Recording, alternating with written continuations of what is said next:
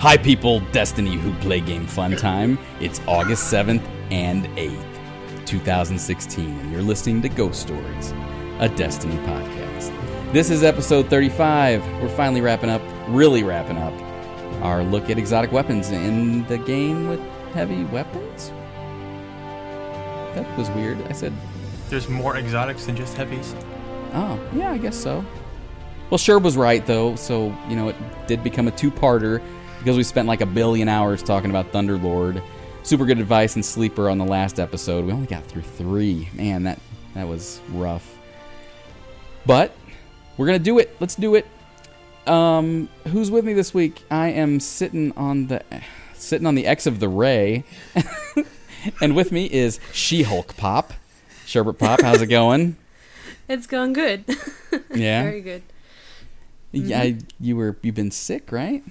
Yeah, I was sick last week, um, but I'm better now, which is good. Well, good. And um, so I apologize if I cough or anything. I will try not to. I'll be good. Thank you. um, I think uh, last time we talked, you were working on your uh, mountaintop. Is that right? Yeah, I got that done.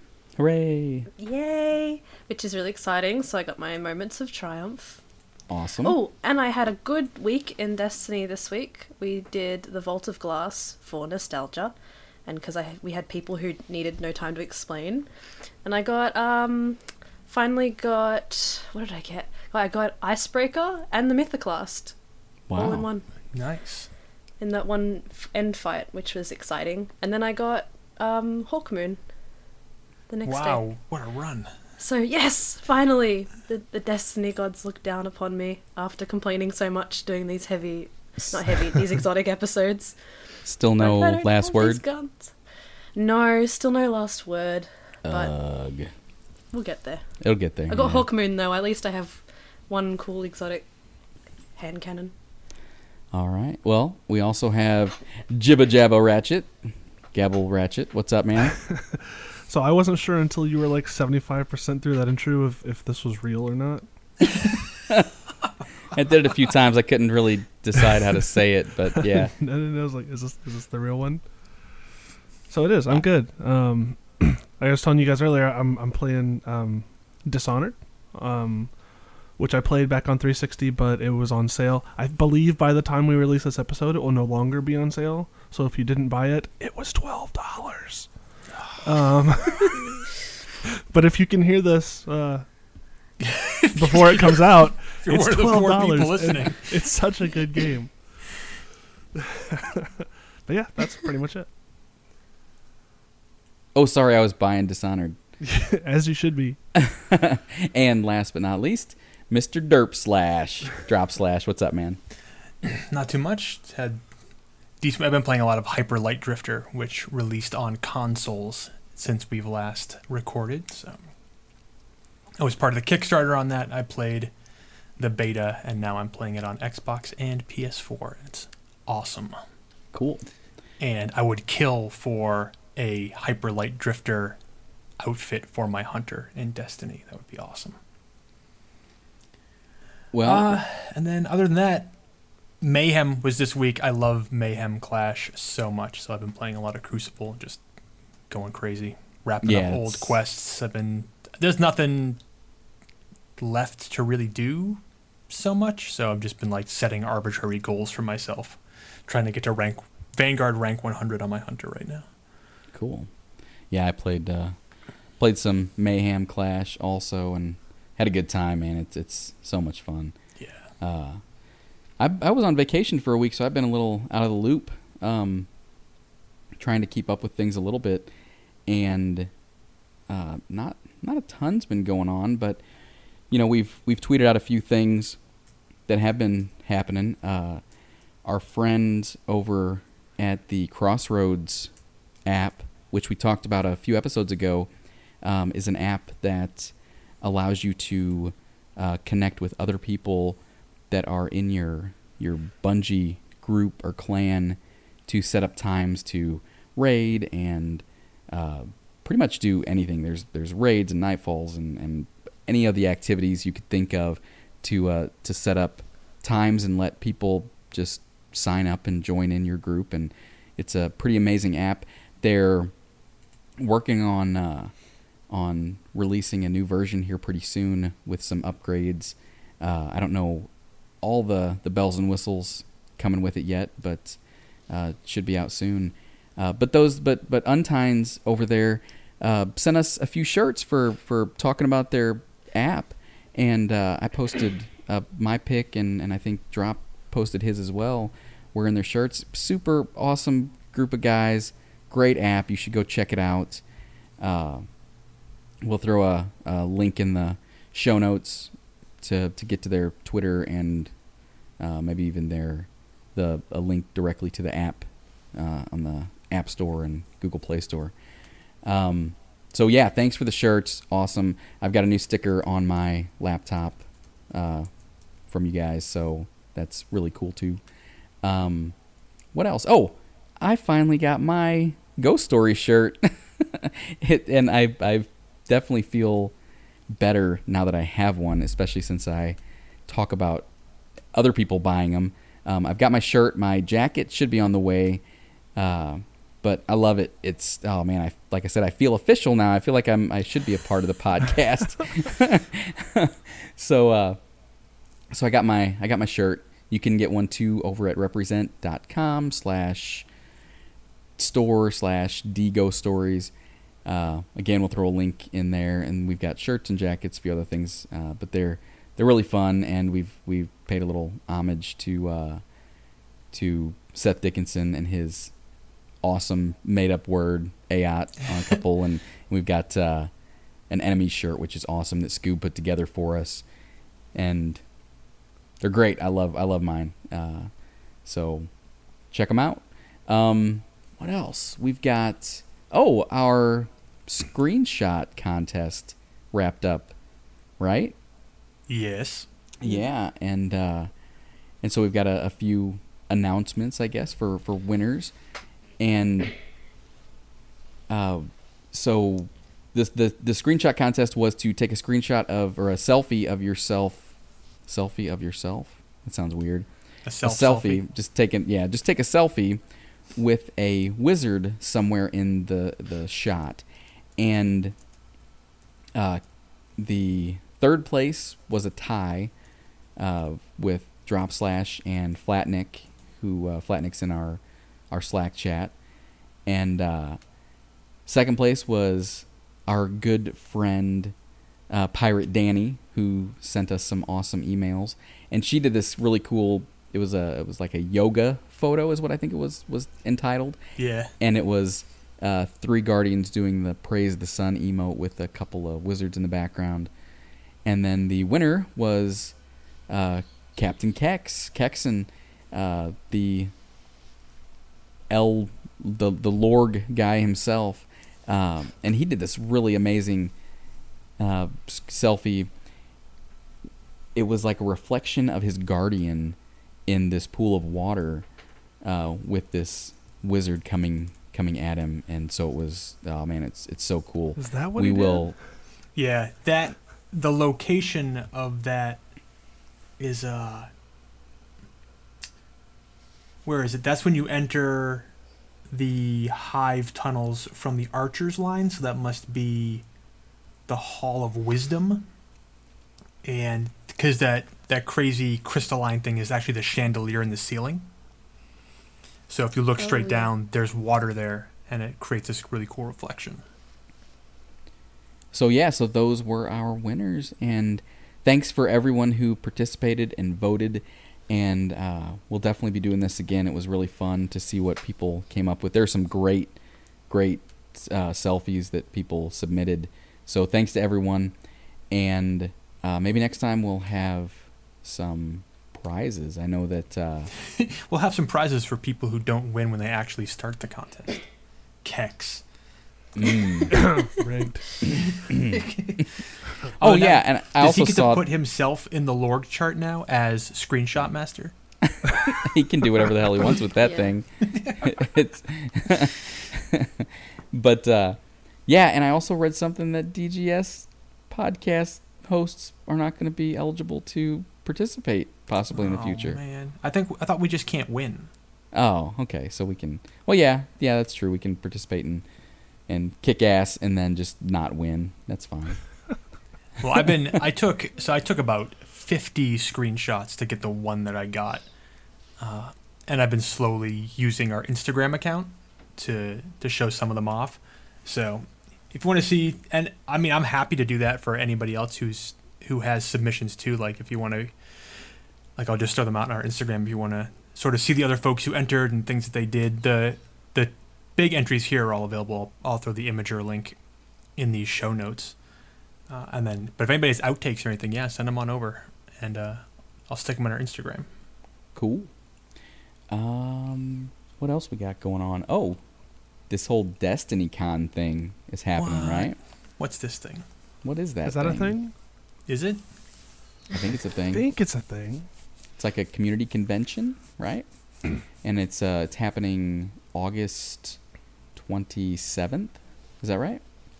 Yeah, down in Tampa, Florida. Oh, okay. Um, Wow, Is that's any- this month. yeah, it's I know. in like, it's like three, in a- less than three weeks. Twenty days. Wow, anybody going? I am. maybe. Uh oh. It's a I'm definitely not going. I, I can't. I can't make it. Um, Sherb, you making the flight across Uh, the yeah, world? well, I, I was going to, but then I, I broke my kayak paddle. I don't think I can get there in time. Oh man. Okay. Well, so I think uh, I think that was a big yes from Gabble and a secret maybe from Drop. So if you're gonna be there, let us know, and uh, maybe we can do a little meetup and and just I don't know. I guess they're gonna have a have a good time. I'm super jealous. I wish I could go. Uh, so take lots of pictures and maybe that should be one of our screenshot contests. Take your picture with a member of DGS at DestinyCon and submit it. Well, I have three weeks to make an X-ray mask, so Oh. There you go. Pass those out. and then just send me down there with some pre-recorded lines. I'll just play them. the intros. Oh, that'll be great. I'm gonna re- I'm gonna take all your best intros, and every time I walk into a room, I'm just gonna soundboard. yeah, I'll just play it really Oh loud. man. I don't even. I don't even know what to say. I'm. I'm glad I'm not going to be there, but also I would hate to miss that. Ugh. All right. Well, let's talk about lore. Let's. uh We got a first look at something. Something that uh, Bungie's been talking about. We're gonna just. Let's. It's a. It's a new exotic, right? Yeah, we got we got a not a huge content drop, but uh, Game Informer did the same thing they did with the Taken King. They're doing with Rise of Iron, where they sort of get these premiere first looks. A bunch of the uh, GI staff got a chance to get hands on, and they we're being sort of like drip fed the information in a slow content release, very similar to Taken King. But one of the big ones we got uh, in this past week was a full on breakdown of a new exotic, uh, which is kind of awesome. And it's something that we'll talk about this uh, as we talk through this. Uh, this is something the, the community's been asking for for a long time. So it looks like a thing we're going to get. They mentioned another exotic too, which sounds very similar to the Reddit "Let's create an exotic" thing, uh, which was the price of exile. But for right now, we're talk about the Khvostov 7G0X. Uh, it is a new exotic coming with Rise of Iron. The flavor text reads An ancient instrument of war, renewed and enhanced by guardian power. Not unlike you. Uh, so, it's an auto rifle, we know that much, uh, but it has a very unique set of perks that go along with it. Uh, I'm going to recap some of the things they talked about with this gun, and then we'll go into what makes it so exotic. uh, so it has multiple ways, apparently, of being acquired, uh, either while you're roaming around the new plague lands or the new versions of the Cosmodrome. You can pick up Khvostov weapon parts. Uh, and these weapon parts will be randomly hidden inside chests or be rewards for things, um, especially in the Archon's Forge, which is something else that was revealed to us. It's just sort of like a battle arena similar to Prison of Elders and or Court of Oryx. Uh, you only need to find one of those parts, and you can hand it into one of the new quest givers in Rise of Iron, and it kicks off a whole sort of exotic quest style thing. So it looks like exotic quests are coming back. Uh, and we sort of had one when we talked about a touch of malice, which is, I guess, technically an exotic quest, and looks like this is going to be very similar. Uh, so there's quest missions involved.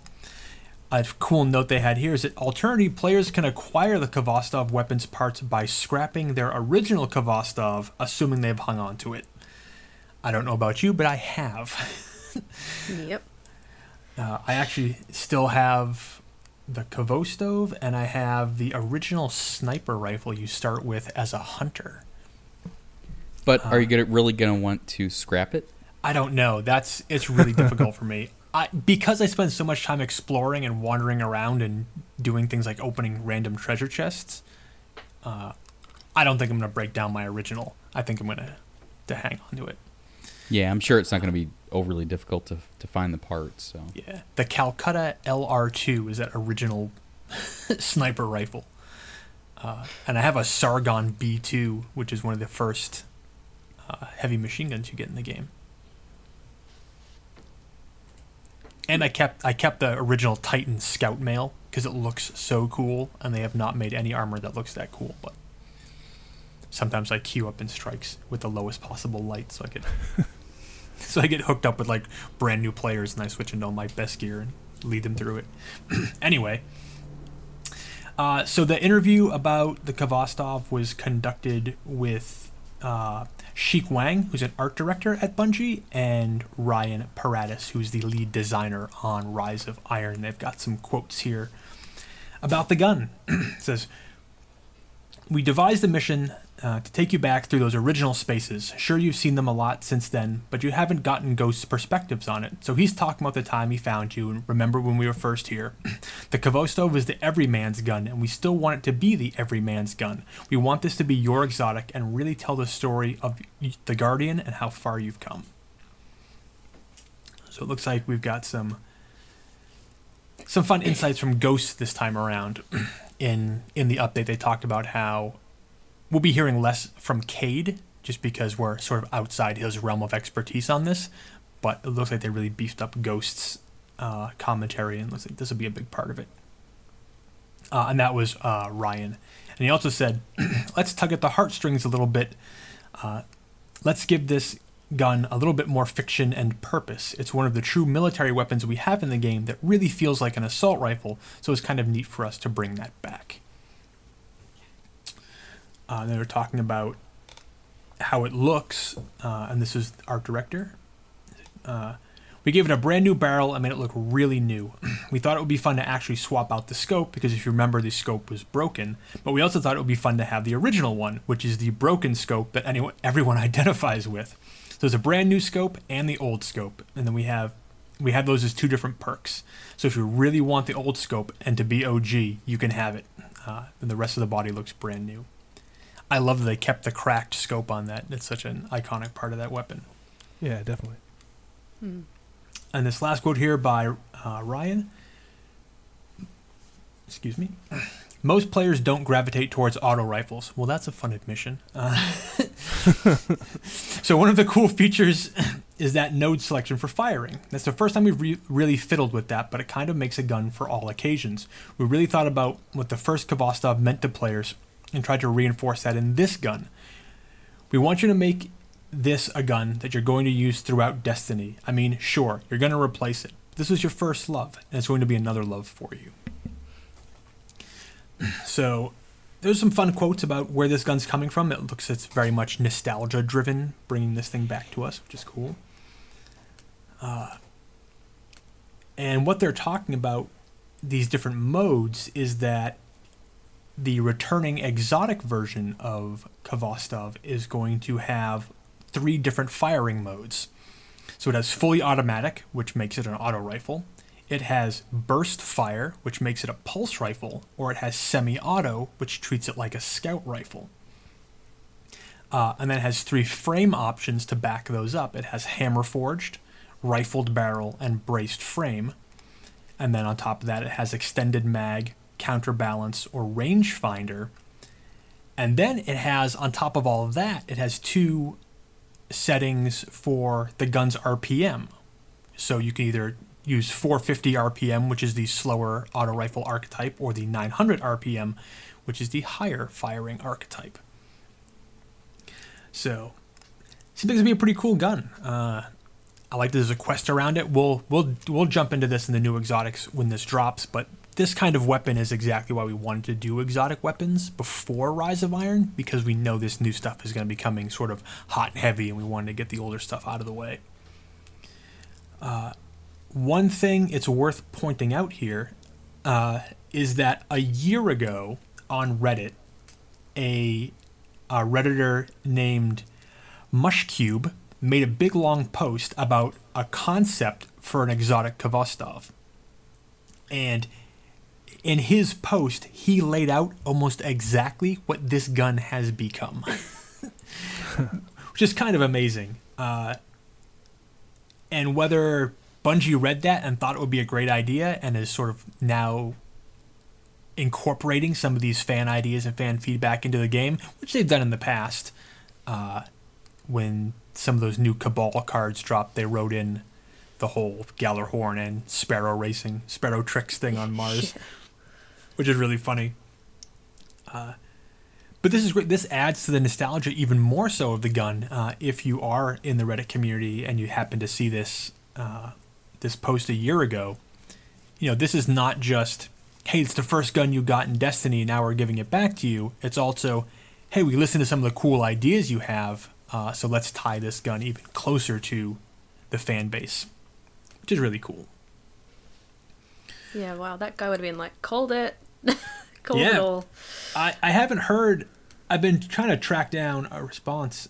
No, it was he, him who posted it. Says uh, his quote was, "It took them two years to make the concept true, uh, and they even changed the firing modes." Here's my original post.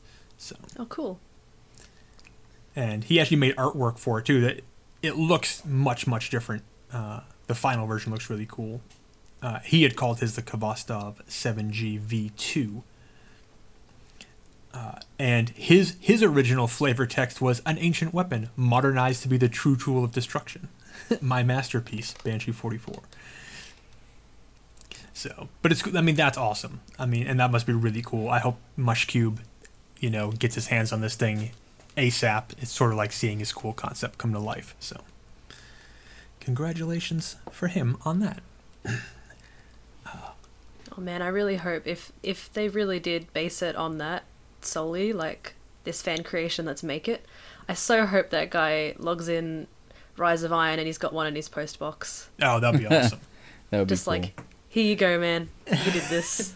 well, they hinted, they teased at another exotic uh, in that same article that has perks that sound like I think I mentioned this before that sound a lot like uh, the Price of Exile, which was like a community designed exotic scout rifle on Reddit. So it'd be interesting to see if that one also bears resemblance to the but the fan base had decided would be really cool. So that that's awesome. Like what a what a great way to, to tie the game back to us. Hmm. So there you have it the, the Khvostov's coming back in exotic form. Very cool. Uh, so let's uh, let's move on to current exotic weapons or, or heavies. Uh, where do we want to start? We got rocket launchers and I think swords left. Think we're gonna swords. S that's S words, Mr. Connery. yeah, the pen is mightier. Let's start um, with uh, Dark Drinker though, since it's the flavor text or the grimoire entry on Dark Drinker is gonna sort of set the pace for the other two. I hope someone caught my uh, my little Sean Connery. The pen is mightier. I heard it. Okay. Just so you know, I'll acknowledge that I heard it. Okay. Thank speaking you. of speaking of Sean Connery and swords, I was just reading an article about Highlander. Oh yeah. And about how they basically spent the entire movie drunk. Like I wouldn't doubt it. And so Lambert, the last time I saw Highlander. And most of the production crew was just wasted the whole time. which is kind of funny. But That is awesome. Okay. oh, I put Blade Reborn. I? All right. So you're doing Dark Drinker. Yes, Dark Drinker Ow. first. I want to read it. Do it. Okay. So, with your own hands you forged the mighty Dark Drinker. Now take it in hand and slake its thirst. And the grimoire reads Draw close now. Closer. Yes. Let me tell you why you should not fear Willbreaker, the sword of Oryx. Firstly, its blade is not dulled by age. Each, each death it trades for a life hones its edge. It gives it weight and gravitas and insistence within the vortex of its own totality. Nextly, Willbreaker transcends liminality. Willbreaker demands a subjugation more diffuse than the simple snick and smash of a physical brink. It does not have to touch you to wound you. And lastly, and this is critical, to be taken in Willbreaker's grasp is to know true bliss. That is, to be simplified. That is, to be reduced to one's most basic level, shedding all higher order thoughts of fear or duty or selfishness. That is, to feel only pain. Now do you see? Now do you understand what you've done? And I believe the belief is that that is Toland speaking to us. Yeah. Certainly sounds like it. All these Oryx related uh, nameless cards that are talking to you, Yeah. Yeah. they're all they all very Tolandy. Who? Yeah. Who else would? Who else would be able to talk like this? You know what I mean? Like, Yeah. And it's it's in the voice of Toland, especially those last few lines. The uh, "Now do you see? Now you Yeah, understand yeah, what you've done." sure. That is that is Toland. Yeah, it sounds very much like what he was saying uh, at King's Fall sort of stuff. Do you know what you've done, sort of thing? Yep. So we should talk a little bit about so at the end. This happens at the end of Regicide. So once you've defeated Regicide, you get a short cutscene that shows Willbreaker uh, sort of smashed into the ground by Oryx, and then Eris shows up and claims this shard of Willbreaker, and originally we didn't really have an idea about what that was or like what Eris's intentions are, what she's going to do with that shard. The the sword of Oryx is unbelievably powerful. A lot of his his power comes from Willbreaker itself. Uh, so her making off with that was this big question mark, and now it seems that she took that shard in order to have a sword crafted for us. Uh, so we'll talk about the quests for getting these swords, uh, and we'll talk a little bit about the power behind some of these swords. So, but this is huge. This is this is the admission that this is a shard of Willbreaker that we are now wielding. This is one of the most devastating weapons in all of Destiny is now under our control. yeah. Do you think we can go in that room and set off Oryx's giant weapon? No. I'd We- love to. Well, we disabled it, didn't we? Well, I yeah, mean, we, could- kind we of go turn it back changed on. it. No, no, but we we changed the sword though.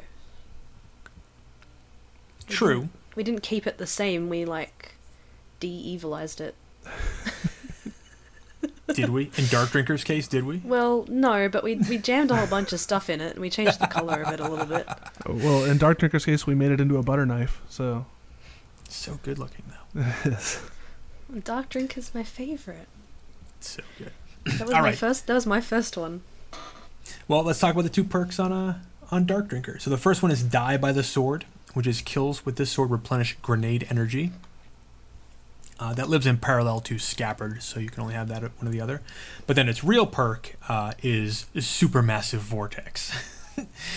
uh, used to unleash a spiral of void energy in all directions, which doesn't sound nearly as cool as what it actually does. right. Uh, and I have the note here that supermassive vortex is most likely a reference to a supermassive black hole, which is the largest type of black hole. Uh, they're generally in the order of hundreds of thousands to billions of solar masses, uh, and they're found in the center of almost all currently known massive galaxies. So, and you are creating one with this sword. Uh, this perk is amazing. uh, if you've never wielded Dark Drinker, uh, I would highly encourage you to go get your hands on one. Uh, man, it is a it's like a room clear. This is one of the Yeah. most fun weapons in the game. It's fun versus Gorgons. It's fun versus everything. That's true. uh, you can go down. I my crew just recently did flawless raider, and we were experimenting with ways to clear the stills. So we did a run with just a practice. We did a run with titans and sunspots. We did a run with all dark drinkers. Uh, you just clear the path because everything around you just turns into purple mist. And there's limited tracking sometimes on, and I say sometimes because it doesn't happen. Sometimes you just like shoot off a ledge when you're using supermassive vortex, and sometimes you bunny hop into the air, and it's hilarious. Uh, So, this is this ties into to your note from a second ago, but whenever I pull it out, all I hear is the song "Supermassive Black Hole" by Muse. Oh, there you go. Yeah, It should just play that song when it spins. that would be awesome. Okay, so I have the Dark Drinker specific. So this is comes from the quest A Sword Reforged, uh, and this may be one of the most contentious quests in all of Destiny right now. uh, when I said you should go get your hands on one, I don't mean to subject you to what's about to happen. so you, you- also don't mean to imply that can happen quickly. Yes. So you need to have Void Edge first. Uh, and once you've fully upgraded Void Edge, you can kick off a Sword Reforged. So the first step is Essential Elements. Uh, gather rare materials and attune it to your light. Rare materials, not a joke. Uh, so this requires. And this is tough because this makes Dark Drinker one of the hardest ones to get right. So it's not just what is Dark Drinker is Mars. I thought I had these notes in here. It's relic, Relic iron. iron. Yeah, yeah, I have so much relic iron just lying around because of that. I just went gathering for days. man, I'm always short on Relic Iron. I wish I could trade I just spend got, my like- marks on it. Stacks of it. Oh, yeah, and this is yeah, relic crystals is the ones you get. so this quest reads: uh, Your void edge is strong, but we can make it stronger. I'll need relic crystals found within relic iron on Mars, and meanwhile, you must practice your void powers, Lord Shax. Uh, so yeah, you're farming relic iron. I did this right in the very first zone. I did. I guess I traveled between the hollows and the barrens to do this. It's much easier if you have a relic iron ghost or you have Keen Scout, a weapon with Keen Scout, or you have Keen Scout on your hunter, Or both. or both. Uh, Putting on the relic iron ghost and a sniper. yes. Just standing in the barrens. Aim across the map. So that that's actually the easy part of this. The harder part of this is the practice your void powers. Oh man, getting void kills not not the easiest. And if I when I did this, I had my void it was on my Titan. oh so no. I had to do this with Defender Titan. Uh, there is a trick. I will tell you this trick right now, in case you had, do not have Dark Drinker yet and you have the quest active on your Titan. Here's what you can do. Uh, the fastest way to do it that I found is to go to Siege of the Warmind, load in, hold the Void Edge block until you're out of ammo. Just let it drain you down to one. Uh, and then hit all the thrall with the empty hilt. Because what happens is when you block down to one ammo, you're actually blocking down to a fraction of ammo. So every time you hit something with the hilt, it counts as your void melee, but it doesn't drain your melee charge. Oh, nice. So you can just go down. There's like I think 47 enemies, not counting the three knights. So just take them out however you want.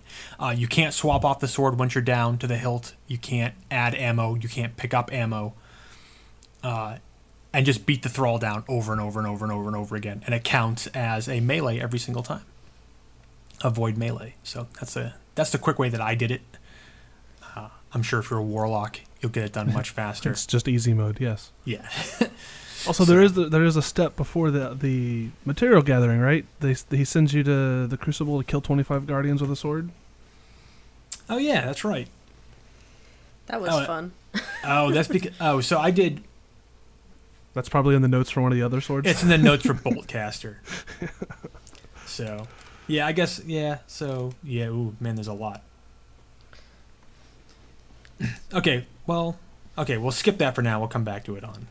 I'll just read the one. I just added these as the void specific versions. okay.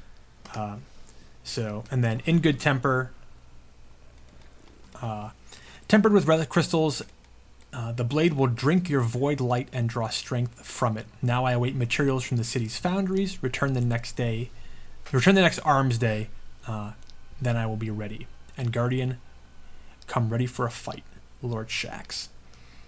Uh, and then if you actually look at that quest, it reads The unique data static structure of relic crystals inspired Dr. Willa Bray to develop the first engram matter encryption techniques during the Golden Age. Uh, and that's from Ghost. And that's an awesome, cool little bit of lore. The brays Uh, are everywhere. well, we knew on Destiny Timeline, I put this, we knew that uh, Willa Bray developed engram tech, but we didn't know it was developed on Mars or that these relic crystals were an important part of it. Uh, and again, this is something we'd never learned from Rahool. Like, you walk up to him and he says, What is an engram, you ask? He never tells me this. so, So does that mean that relic iron is something that existed in the Golden Age as a result of the Traveler? or just in general, we don't know why it exists there. I mean, Because to me, like, I, I figured that the materials weren't around until, like, post Golden Age. Given it was, this is just because the first one you're exposed to is spin metal, which Mhm. looks it's coming out of like old nuclear weapons and things like that. yeah. So you would assume it's not around because it looks like it's as a result of the uh, destruction, the True. overgrown nature of the Cosmodrome. So I don't know. It's just interesting to think. Oh, they must have had these resources back then, even if they didn't have all of them. Like Yeah. helium coils and such, that they're just lying around. They're not being used, but maybe they would have been. Why do they need that much helium for on the moon? Oh, helium's rare. Well, that's where they're that's where they're producing it, right? Maybe that giant catapult's not a catapult. It was just for like they just attach helium balloons to to resources. And s- Or maybe fly they them use off to them other as like power cells or something. No idea. Everybody, everybody, go watch that movie Moon, and you'll get There the you go. answer. So, but yeah, this puts relic iron and relic crystals way back in the golden age. Uh, Willa Bray, Clovis Bray, always up to no good. uh, we don't need to read this next one. And these other ones, I don't think are. this last one is specific to Dark Drinker. Uh, you return victorious with a new blade, uh, one that deserves a new name. I dub it Dark Drinker, for it will drink deep of your enemy's lifeblood. Wield it well, Guardian, and thank you. And that's Lord Shax. This is the only mention of the death that these things cause. I think the other ones, no, maybe not burned to cinders, but drinking, this is like drinking the lifeblood. This is very much still in line with what Willbreaker seemed to be. So it seems like Dark Drinker is the closest uh, of all the swords to Willbreaker's original sort of de- death dealing, ridiculous cosmic destructo sword. Well, especially given the grimoire we get with it. Yeah. It's all about Willbreaker. There's no mention of Dark Drinker or anything in there.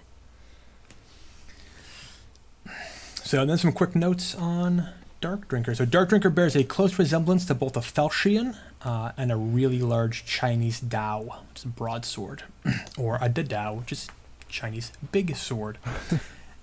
Unless you're Gabble, and then it's a butter knife. It is a butter knife. Very pretty butter knife. It's got that g- gorgeous etching work. yeah. Uh, Dark Drinker has what is generally considered to be a spay point blade shape, uh, and that is exactly what you imagine it to be. uh, a spay point, once used for spaying animals, uh, has a single, mostly straight edge that curves strongly upwards at the end to meet a short, dull, straight clip uh, from the dull back, with the curved end of the blade being closer to the perpendicular to the blade's axis than other knives or blades, and lacking a point, making penetration unlikely. Spay points are suitable for skinning or So, v- vaporizing. We're but not skin- We're detonating. skinning things or spaying things with it. Yes. Thanks, Gabble. I caught that. but yeah, it's, it's very much not a stabby sword. Uh, this is a slash slashy sword, A spinning sword. Spinning sword.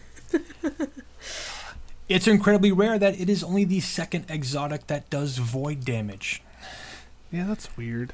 isn't it? It's always a struggle to find like a really good void heavy. Uh, you know, we have truth, and for a long time, truth was the only one. Mm-hmm. And now we have this. There's no void. Why don't we have like a void lord heavy machine gun? I mean, there was that footage, right? Yes, there was the fire lord and the void lord Yeah. that, that we never got. Uh, when drawn, Dark Drinker emanates a void glow, is It looks so cool. I know. It's man, it's such an awesome looking weapon. Uh, Dark Drinker's blade is carved with an ornate decorative pattern. So, and this puts Dark Drinker among Hawkmoon, Monte Carlo, the Fourth Horseman, and Zen Meteor for weapons that have ornate etchings in them. Mm-hmm. So, and also Gabble's note, the best looking sword. Yeah. Yep, I agree with that. And it's worth noting that uh, under ideal conditions, Supermassive Vortex is the most heavily damaging of the exotic sword attacks, uh, with the added bonus of dealing that damage as an AoE as well. Uh, I think this is tossed around a lot whether or not Raze-Lighter or Dark Drinker is more powerful, but if every hit connects with Dark Drinker, it will outdamage Raze-Lighter. Uh, yeah, this thing just cleans house. It's it's a monster. Jeez. Uh, if I think we run this with a lot of void burns, and if you've ever had the hilarious fortune of running uh, Dust Palace with the three Scion Flayers, oh man, Dark Drinker just destroys them. Uh, especially on Void Burn, you can just melt anything. Oh yeah. Any any lot- boss that doesn't have like a stomp attack, just goodbye. So, and a lot of times when my team runs that strike, we'll just each of us will take one of the three swords and we'll just go find the flayer of that element. And dark drink, dark drinker's always done first, which frees up dark drinker to go clean house with the rest of the. Yeah, since by the time that happens, the other ones have their shields down. So yeah, so long flares. That's right. All right, so we should. So that's dark drinker. Uh, again, awesome sword, awesome weapon. I mean, all these these three swords are my favorite weapons in the game by far. Uh, let's jump up to uh, Boltcaster because I have the full quest outlined here for Boltcaster. And I only did it with Boltcaster because Boltcaster is my favorite sword. That means you have to read this one, right? That's right. Boltcaster. With your own hands, you forge the mighty Boltcaster. Now take it in hand and unleash its thunder. The grimoire entry is There must be a way to imbue it with light. That's Ikora's theory. How glad I would. Well, how glad I would be of her to help, but her eyes are occupied with other trials. Perhaps if I folded another substance into the blade, one that is forged in light, it might imprint upon the malleable hadium, share its attributes. But what substance? Ghosts are out of the question. Spin metal is in the blade already, but its arc was too diffused to move the hadium. Is there a way to refine spin metal, distill it to its core elements? I have little gift for the science of this, but my resolve will not be thwarted. Maybe the Cryptarchs can advise. Uh, it's not attributed to anyone, but it seems like that would be Shax, who is an essential part of crafting these swords. All right. what do you mean with your own? Did not with your own hands? I, I didn't. No, that's true. We did not forge Boltcaster. Shax did. Yeah, he handed it to me with his own hands. So then there's there must be a way to imbue it with light. We talked about this when we talked about uh, a touch of malice and how the parts that make up a touch of malice were very specific, and we reuse some of those parts for these swords. Uh, so hadium is unique because it will absorb the properties of elements that it's exposed to, which is why hadium is an essential element for the all three of these swords.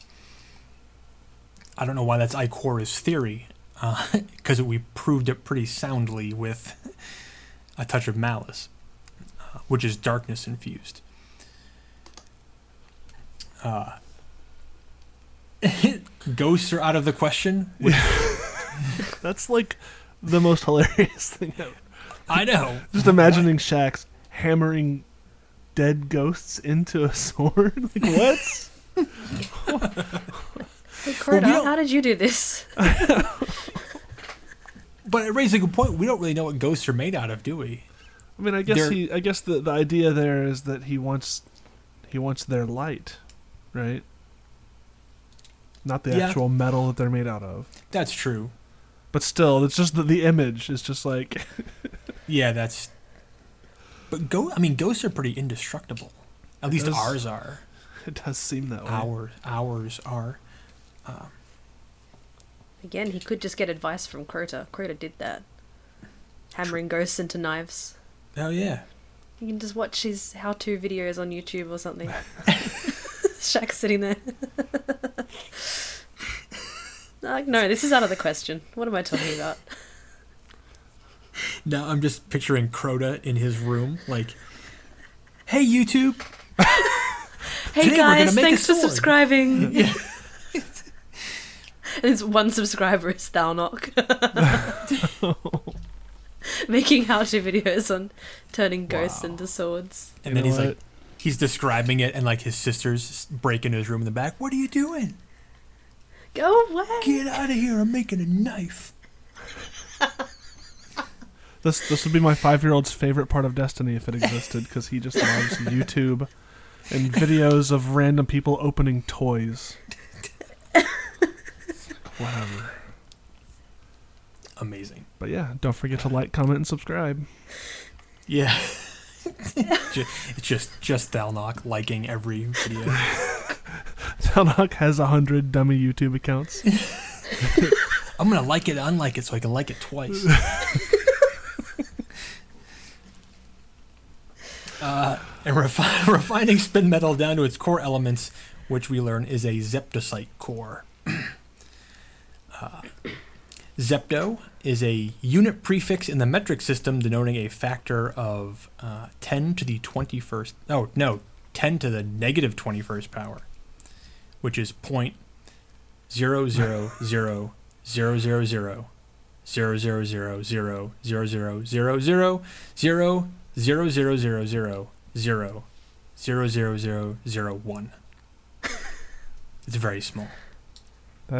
0.0000000000000000000000000000000000000000000000000000000000000000000000000000000000000000000000000000000000000000000000000000000000000000000000000000000000000000000000000000000000000000000000000000000000000000000000000000000000000000000000000000000000000000000000000000000000000000000000000000000000000000000000000000000000000000000000000000000000000000000000000000000000000000000000000000000000000000000000000000000000000000000000000000000000000000000000000000000000000000000000000000000000000000000000000000000000000000000000000000000000000000000000000000000000000000000000000000000000000000000000000000000000000000000000000000000000000000000000000000000000000000000000000000000000000000000000000000000000000000000000000000000000000000000000000000000000000000000 Although adopted in 1991, it comes from the Latin septum, which means seven. So there's another Bungie reference to seven. And this is also the electric charge uh, on one electron, uh, 160.217657 zeptocoulombs. That's a cool word. These are pretty cool word. I guess this is what we charged it with. I mean, and that's the arc energy. So then we have site, uh, a suffix denoting a cell, derived from the Greek uh, kaitos, meaning hollow as a cell or container.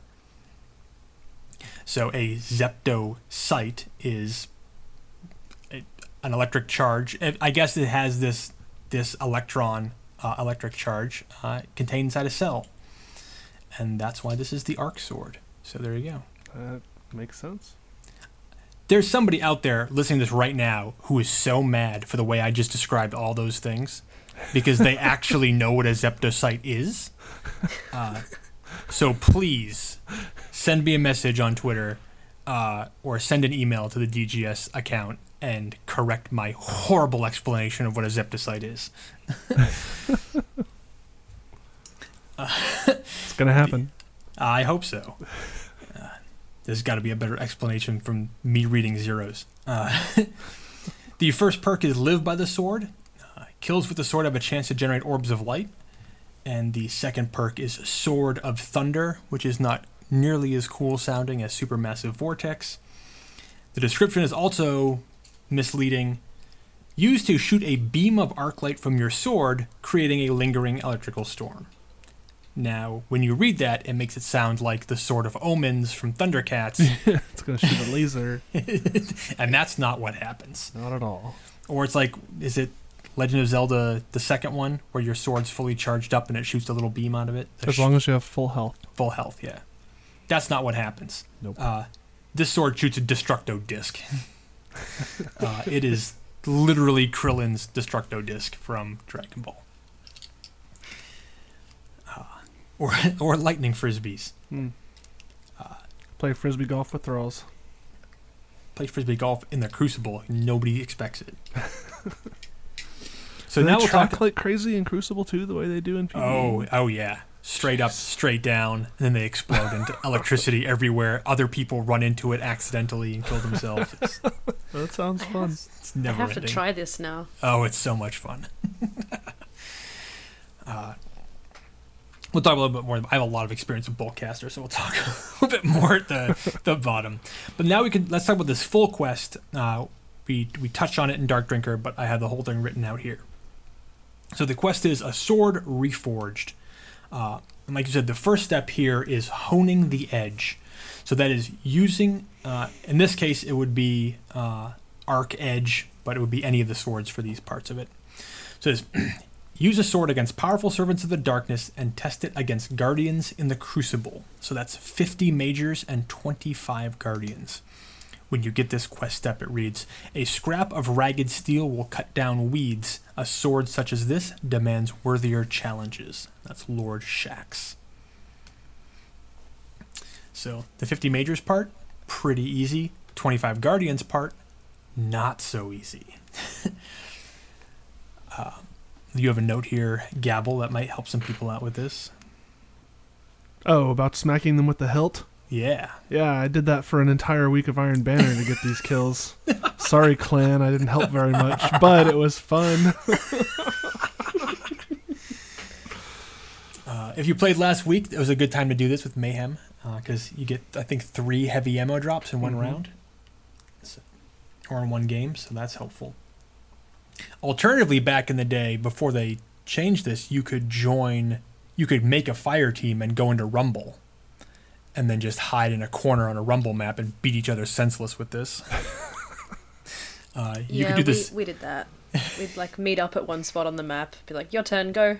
Try and hit each other at the same time. so we both get the kill.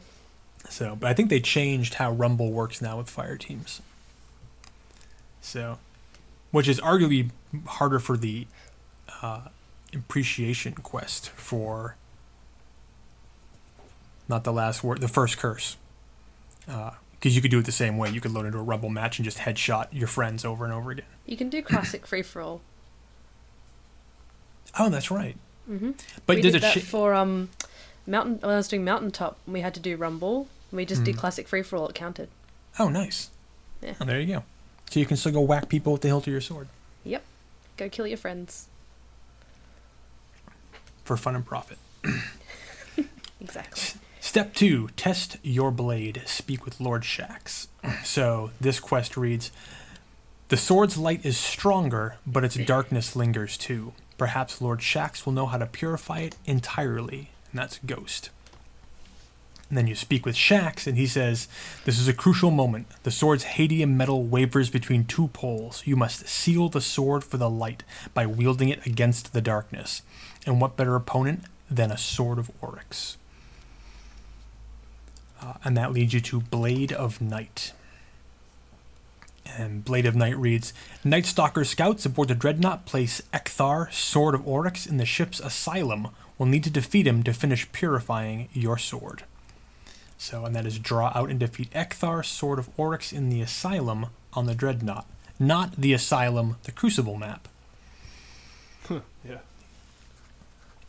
Uh, this can also be a tough step if you don't know sort of how the door on the asylum opens, or the door that leads to the asylum from the, f- I believe that's the founts. Uh, Yep. Yes. so there's three wardens there, which is also confusing because they're not the wardens you'll have to kill later uh, in this quest.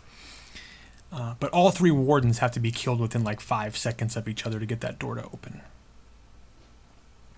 Uh, so the easiest way to sort of weed, wheel them all down and then take them out as quickly as possible. If you have three people, it's really easy. If you're solo, it's a little bit more difficult. Just Nova bomb them all. Well, sometimes they won't. They won't. They'll stay on their sides. No, they yeah. won't move together. when I did it, I just weakened them and used Quiver on Shadow Shot and took all three of them down with Quiver. Oh, that's a good idea. Or Golden Gun can do the same thing. Or Hammer of Sol. Or Storm trance.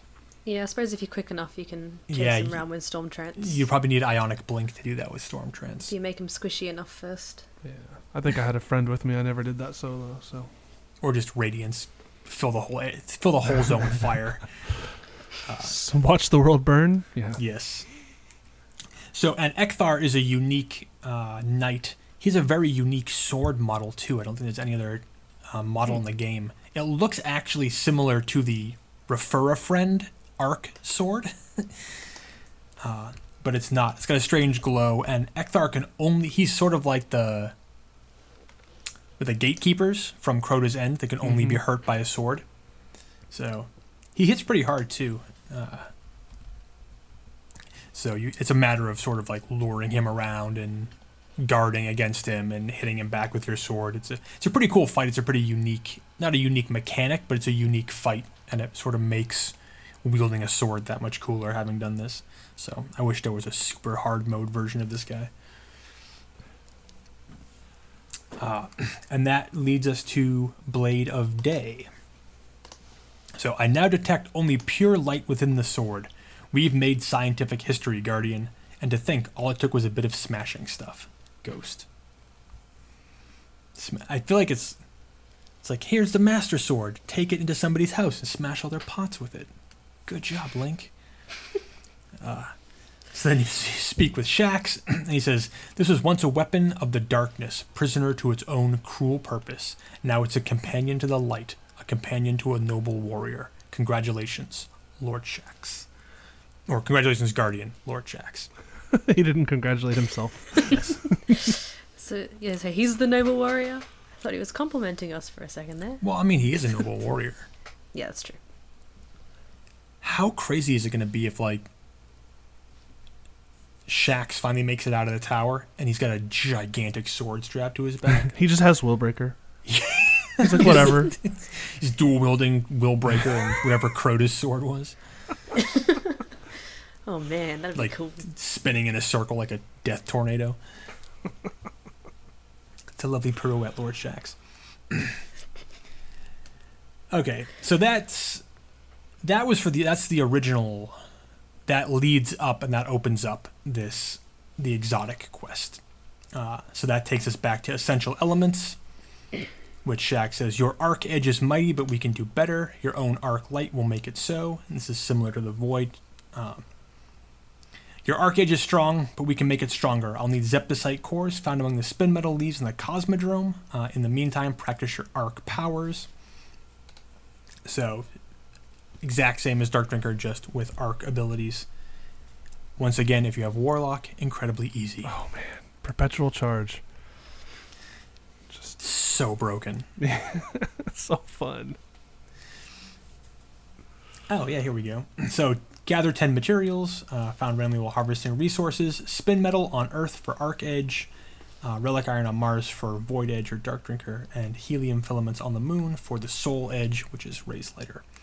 And then 500 ability kills, which is kind of ridiculous, although Ultras do count as 5. Still I didn't know that. You didn't know that? No, I didn't know ultras counted as more. Oh yeah. I mean, it's tough on Void. It's tough on Defender because you have to beat, uh, do you know, what? beating an Ultra down uh, is no good. But yeah, if you've got your, and now I think it's even easier now in like Hunter because you get that crazy damage bonus after your first kill with Arc Blade. Mm-hmm. God, that's so awesome. I I arc bladed Taniks to death during one of the last nightfalls. Okay, that's pretty cool. It- well, it was like it was arc burn and brawler, I think. Ah. So the Oh, second, wow. yeah, once you've gotten one kill under your belt, arc blade is doing something like 350% damage or like 400% damage, some crazy modifier, I don't know. so you can just run up on that platform and just wail on him, and he's it's, he's over before your arc blade's up. Wow. good times. I did the same thing last time. It was solar. Was it? No, it was brawler and airborne, and the sun sun charge for uh, Sunbreaker Titans gets that bonus. you are So- in the air, yeah. Yeah, so I, I mean, I just you just like back Omnigul right into the back of our little platform and just knee of great justice her to death. It's hilarious. it's it's awesome. That sounds so brutal, though. That's amazing. Yeah, I did it to everything. I did it to the Shield brothers. Just, you know, he, he jumps at you. You do a quick skate backwards, pop your super, and then just keep knee charging him over and over and over and over and over again. Uh, yeah, I did it to every boss. I just ran strikes for probably a few hours, just having hilarious times with Sunbreaker Titan. Nice. Uh, so here we go. In good temper, and here we yeah, here we learn about Zeptocytes. Did you know that Zeptocytes' original Golden Age purpose is a mystery? They escaped confinement during the collapse, but their only visible effects on the environment have been spin metal deposits. So you were correct, sure. There was no spin metal uh, until after the collapse, hmm and it's because these Zeptocytes escaped. Well, it's kind of it looks that way when you've got broken open bombs and things. They would not have had them like that when this place was up and running and and not overgrown. oh, they kept it neat and tidy. Like, why is that bomb cracked open next to that tank? Oh, just leave it. It's fine. I mean, it is it A Russia. tree starts growing out of it. what? Hmm. There's a, there's a there's a shiny tree growing out of the bombs. Should we worry? Nah. Nah, it's fine. Has anybody seen our Zeptocytes?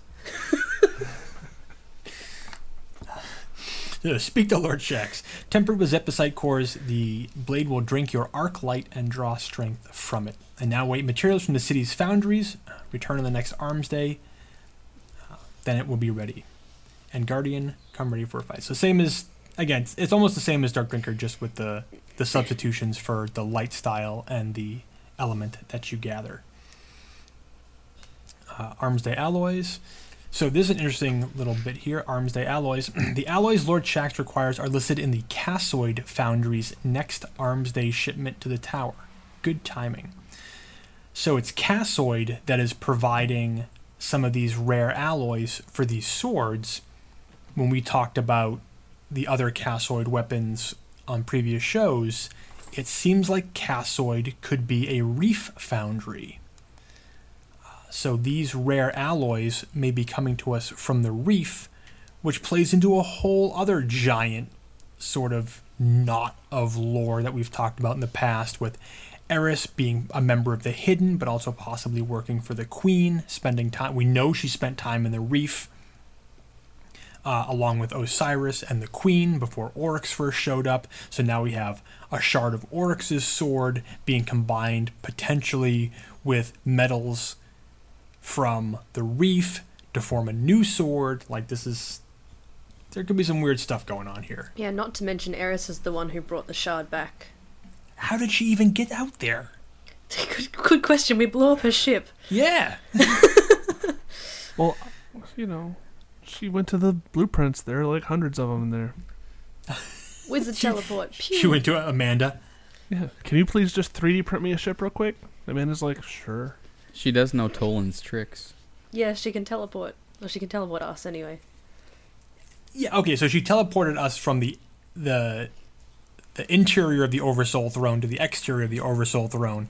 Not teleported herself from Earth to To Saturn. trans. Yeah, Do you know she Saturn can't- orbit. Do you know she can't do that? Because she was doing that to us over the radio. Surely it'd be easier to do it to yourself. Oh. so I don't know how she got there. yeah. Well, me maybe she maybe she was like hanging off the bottom of her ship when we were going in, and she was just like hiding around the dreadnought the whole time, stalking us.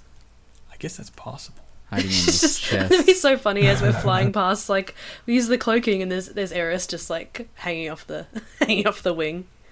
It's like Wonder Woman's invisible jet. She's just like in a in a seated position, but there's nothing around her, and she's flying through space. I mean, you Yeah. can't disprove it. So Ooh. then she, she follows Space us the magic. whole follows us the whole way through King's Fall and everything. And then she's just like, oh, not King's Fall, Regicide and everything. And she's just like hiding behind a rock until we leave. She's like, yes, I'll take the sword. This is mine. And how does she get back?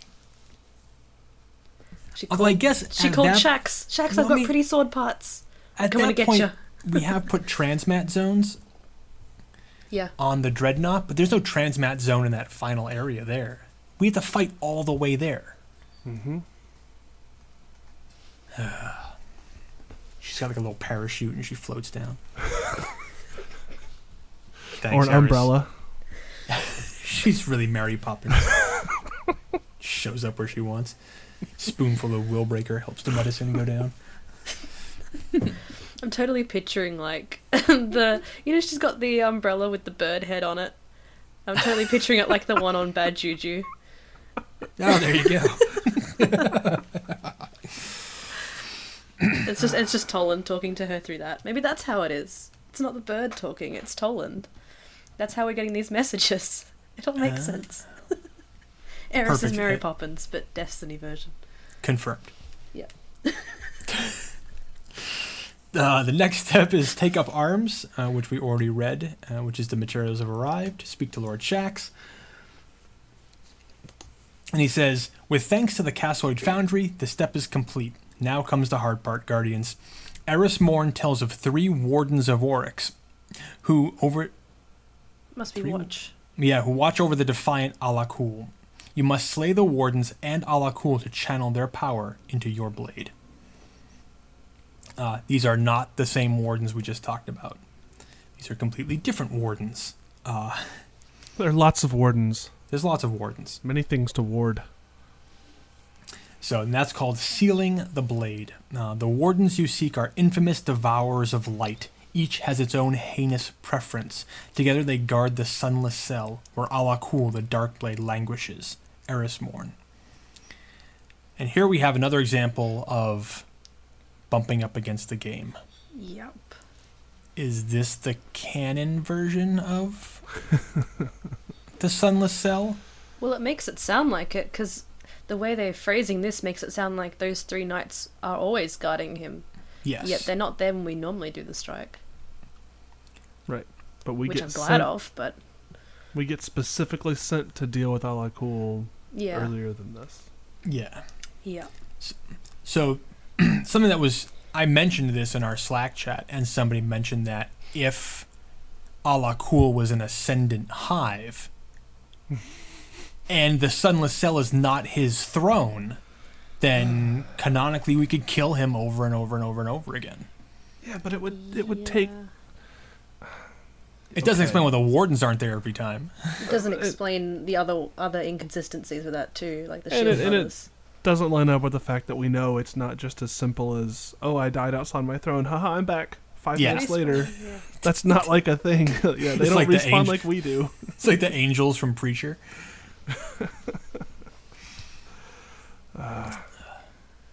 yeah, I mean, we knock we knock his head off and watch him burn to ash, but sure, come on back. And come on back right in the sunless cell. I mean, technically, uh, maybe Why does he respawn in jail? Maybe he respawned elsewhere and they just carried him back there. He just keeps getting thrown in jail.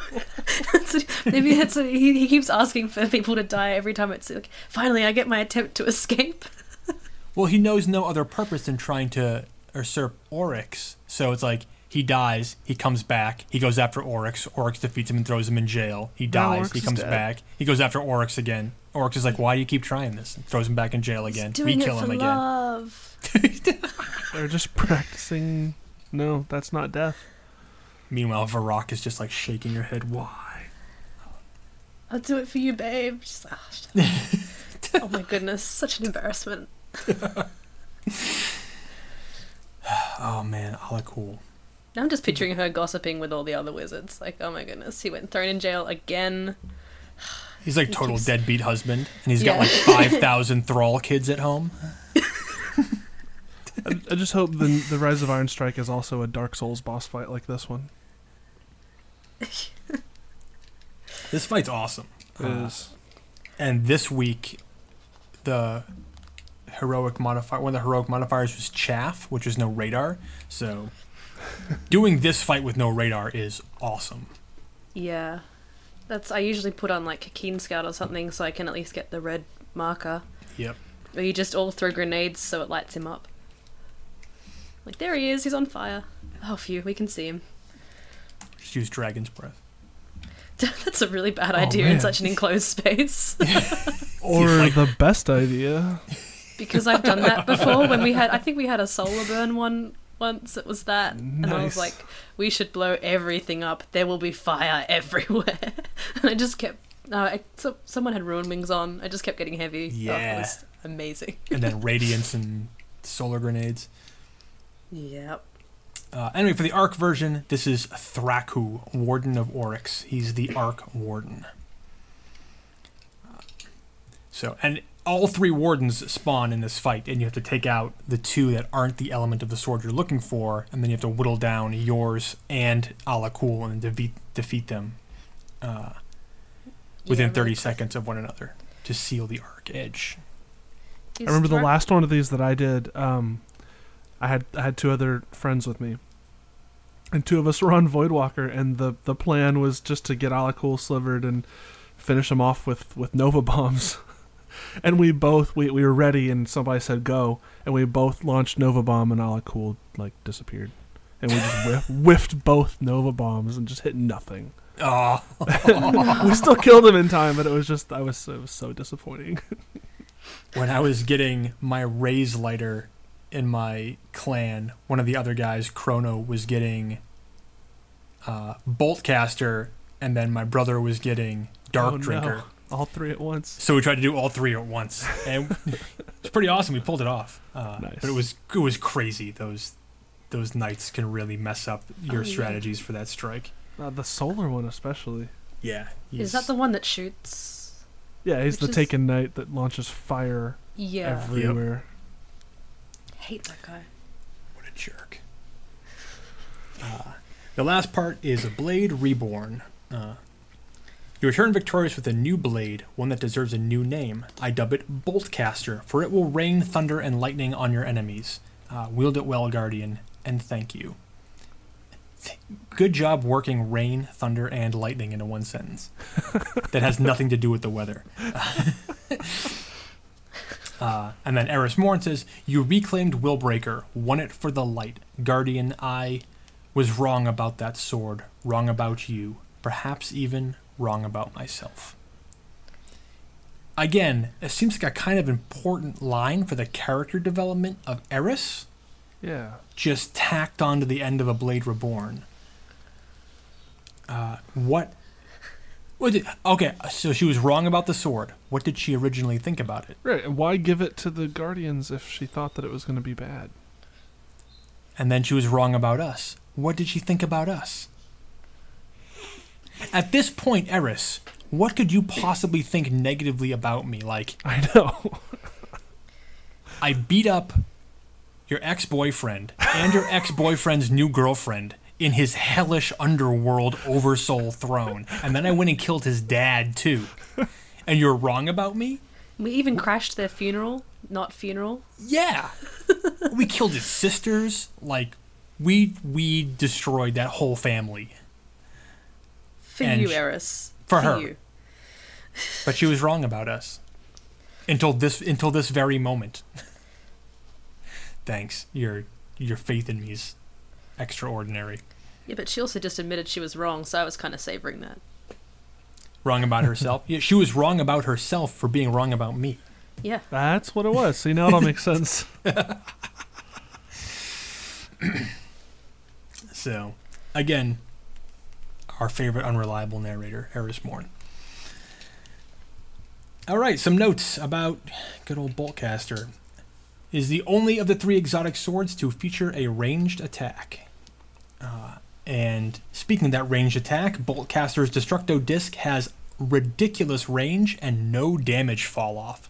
So things that you hit 100 miles away are the same as if you hit them right up close. That's pretty awesome.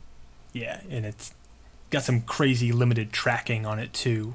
Uh, it will follow guardians who jump in the air. It will fall. No, won't go around corners, but it will make nice sort of like curveball motions to to hit who you're locked onto.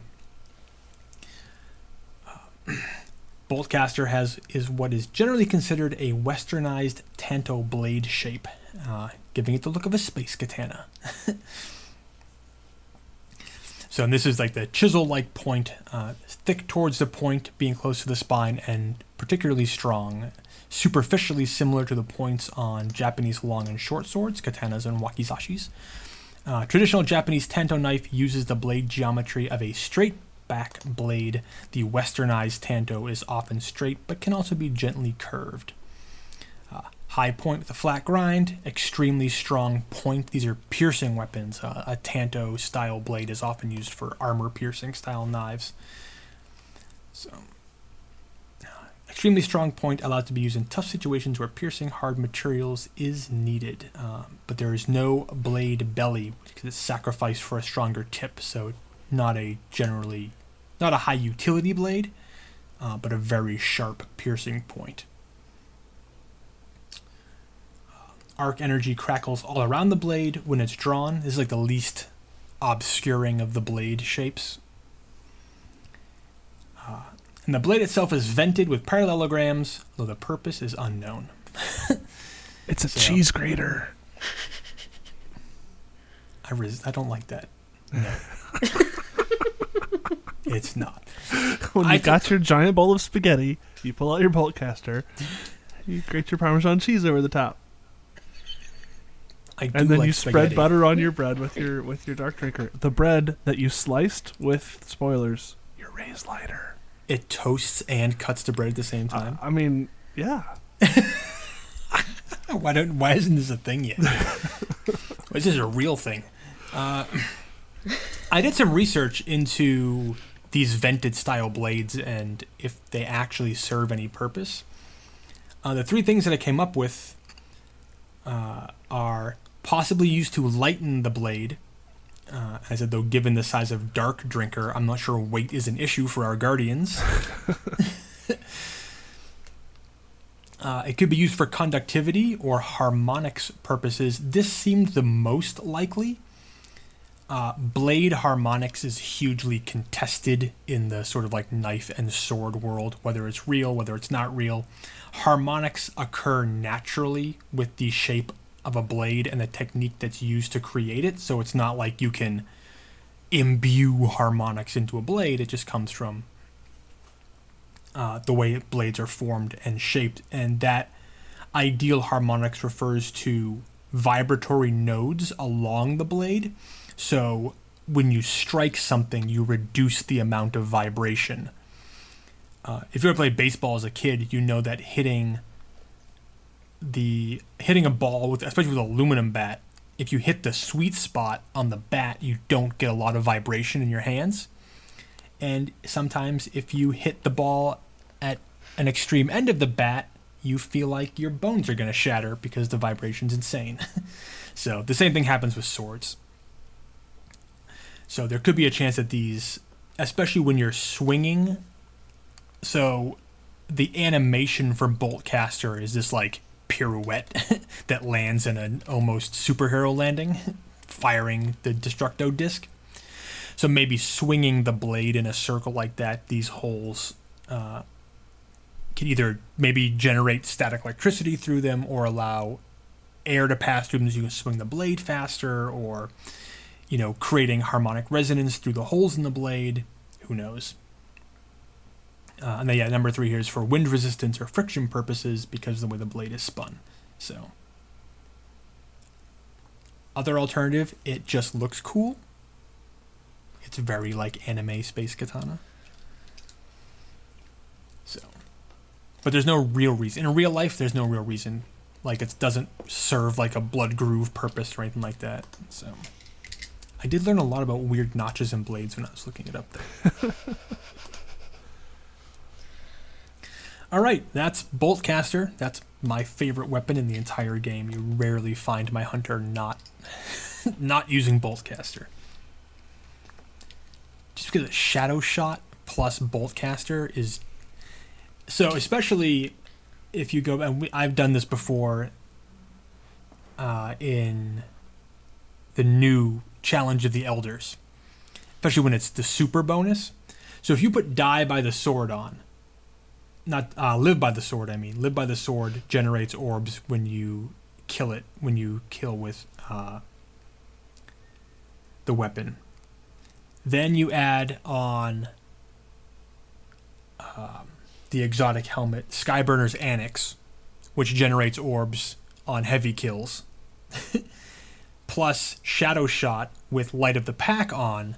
You create a ridiculous number of orbs with a Boltcaster. Uh, you can alternatively do the same thing with uh, Defender Titan, because Defender Titans have a perk where kills with heavy weapons generate an orb. It stacks with Live by the Sword, so one swing of Boltcaster can create two orbs of light if both perks trigger at the same time. So Nice. if you really need to start grinding out tons of orbs, turn that perk on Boltcaster and then use anything else that generates orbs of light. It's you just fill the world with orbs. It's awesome. uh, I fed when we were doing Challenge of Elders.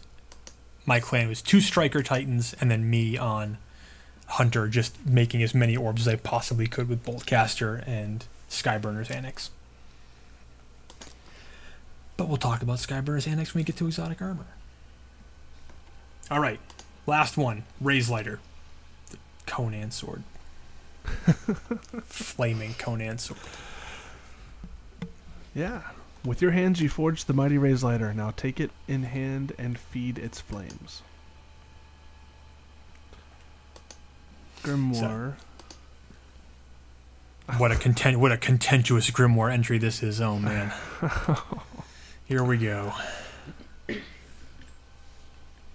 So this one's a, a conversation between uh, Shax and Zavala, right? Is it? We don't know, Yeah. We don't know. At the end, well, at the end he says Zavala. but it doesn't. Uh, there's no attribution for the other lines though, Yeah, that's true. It could be multiple people. which is what makes this card so contentious. Yep. Uh,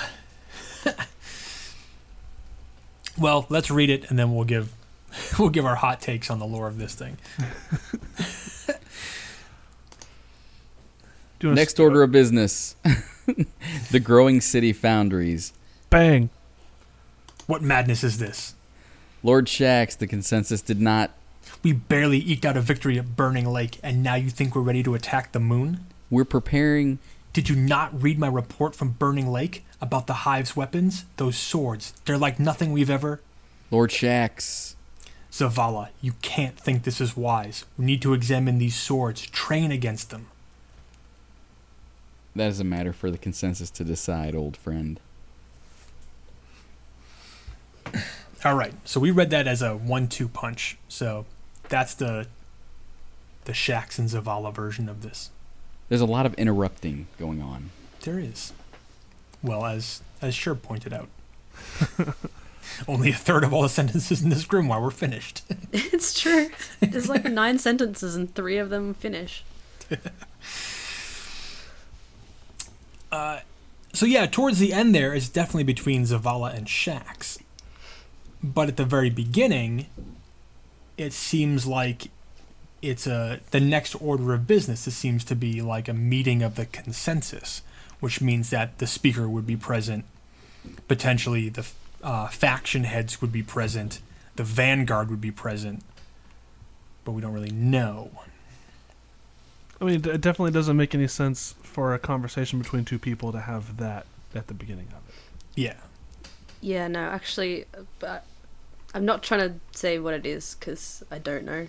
But it does sound like a meeting of the consensus. At the end, when he says Zavala, you can't think this is wise. It definitely sounds like he's given up on trying to reason with the other people present.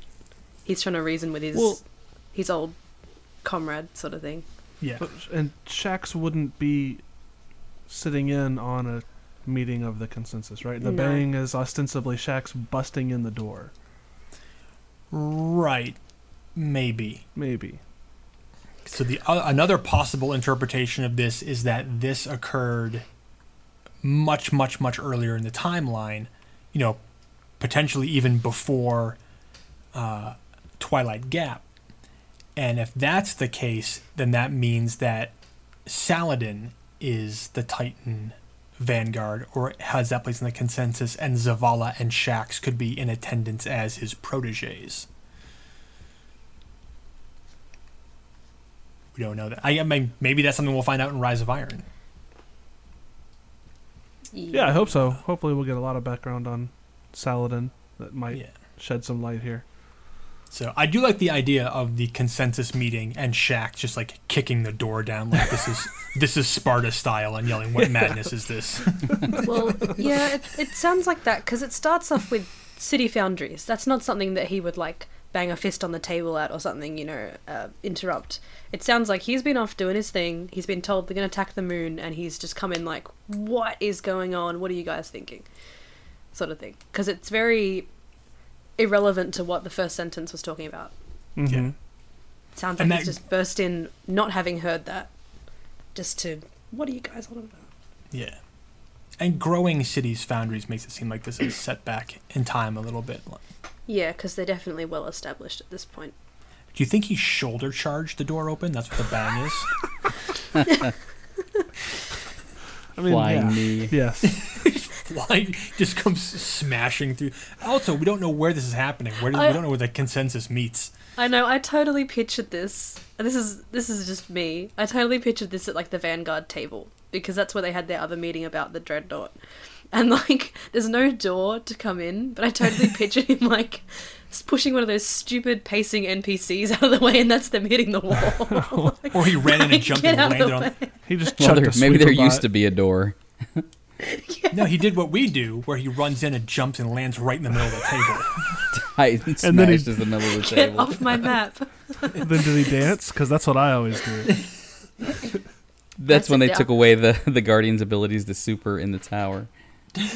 That's why we can't double jump in the freaking tower. This is the second table. Oh, brother. Cayde has had more than one map. So this is right. Yeah. So the generally this is Shax's barging in a on a meeting of the consensus. Get your knee off my map.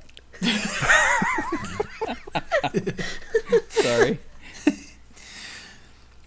Uh, and then we have this line about Burning Lake. So we don't know. This is never referenced anywhere else in the Grimoire. This Battle of Burning Lake. Uh, it must be before the formation of potentially. I guess it must not. It could not be, but potentially before the formation of the Crucible, because we know in the text that Shax does not leave the tower after the Crucible, after he takes over the Crucible. So at this point, Shax could still be a field agent uh, which means that it be again occurring before Twilight Gap, since he takes over the Crucible after Twilight Gap. But we don't know. I mean, Burning Lake. There is a real Burning Lake in our world right now. Uh, but whether there could be a reference to some un- place on the moon, like we just don't know because so many things get renamed. we just don't know where Burning Lake is. Uh, you have a note here, Gabble, about Bhutan. Yeah, that's where the the real world burning lake is. So It's not actually burning. It's very lovely looking. Why is it called Burning Lake? I don't know. but I kind of want to go there. It looks that looks really nice. Is that where you went, X-ray? No. Table Rock Lake. Oh, Table. Table Rock. What? Oh my there you god. go. Oh,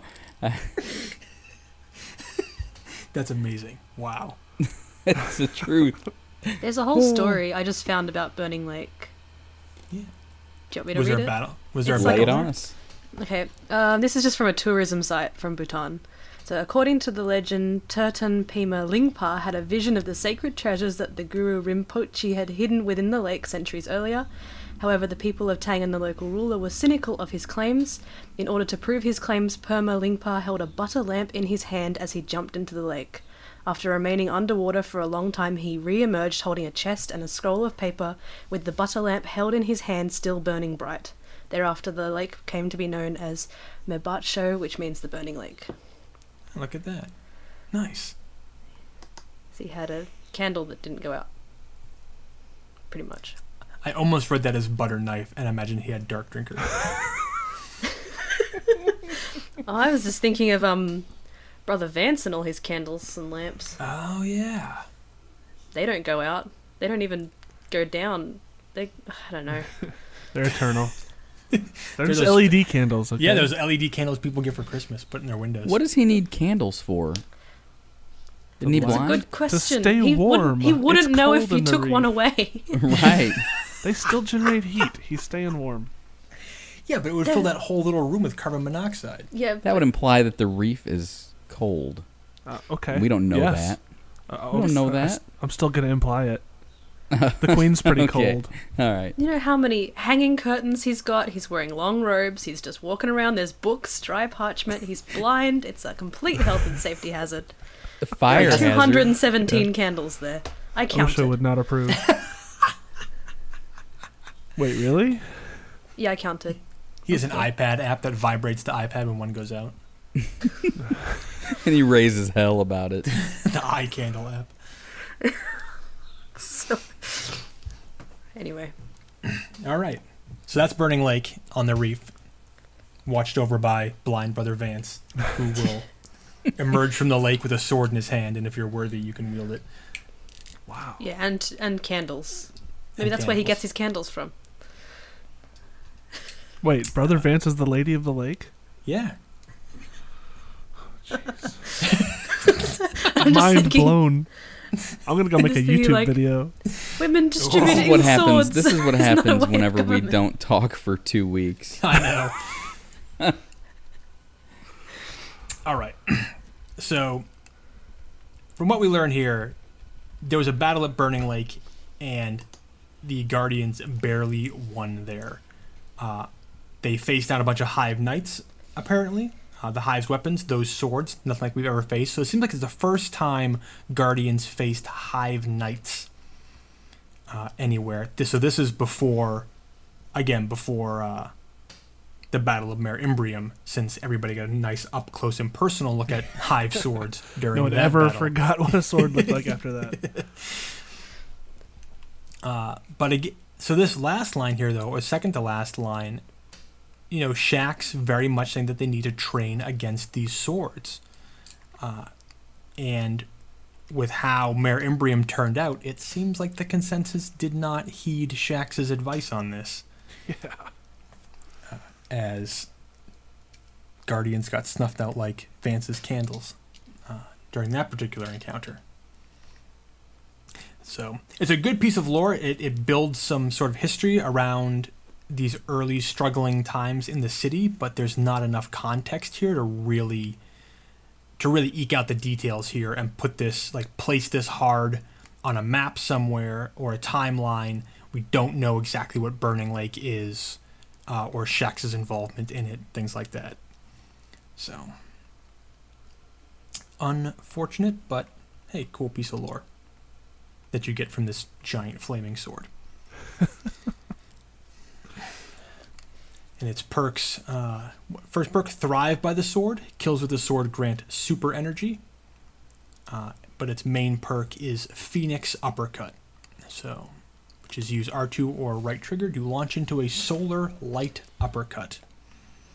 And now I wish it tossed enemies into the air when you did that. It does lift it lifts them off the ground. I just want to juggle them with a sword. That'd be awesome. If you could do like R2 and then regular slash, heavy slash, Phoenix uppercut again and just keep going up and up and up and up. And Yeah, up. yeah. Like a, I mean, yeah, like a like a fighting game combo. Yeah. That'd be a lot of fun.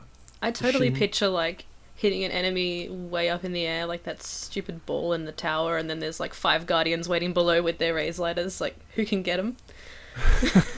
That'd be awesome if there was air juggle combos in Destiny. Mm-hmm. Waiting for them to come back down and see who can hit it first. You have thrall volleyball. Okay, I'm not. I'm taking this too far. Okay, continue. Thrally ball.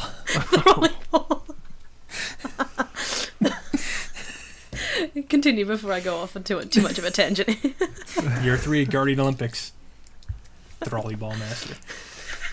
Uh, whenever I see Phoenix uppercut, I can only think of uh, Paul Phoenix from Tekken, though. So, uh, same quest here, Sword Reforged. Uh, just slightly different text for these entries. Uh, your solar edge is strong, but we can make it stronger. We need soliton flares found within the helium filaments on the moon. Uh, in the meantime, you must practice your solar powers. So just lay out in the sun. Uh, tempered with soliton flares, the blade will drink your solar light and draw strength from it. Await materials from the foundries. Uh, we have a cool note here. Though considered quite valuable, soliton flares actually form due to malfunctions in old solar coils. If the flare isn't removed in time, the coil can sustain serious damage. That's cool, except that we find them in helium nodes, not in solar coils. So, solar powered helium filaments? I'm trying to, yeah. Um, Could be. Mm. I mean, I'm, I'm literally reading the definition of what soliton is right now, and it doesn't shed any light on that for me either. So, a self-reinforcing solar- solitary wave that maintains its shape while it propagates at a constant velocity. Solitons are caused by a cancellation of nonlinear and dispersive effects in the medium. Well, I get, I, that's, I got nothing from that. What does that have to do with helium? I don't know. If you know what solitons Yes, and how they, how they relate to helium, you can tweet at me or send an email to. Uh, but no, please do. If you're, I, there's got to be somebody out there who's like a, a chemist or a particle physicist who, again, is listening to this like you guys are idiots.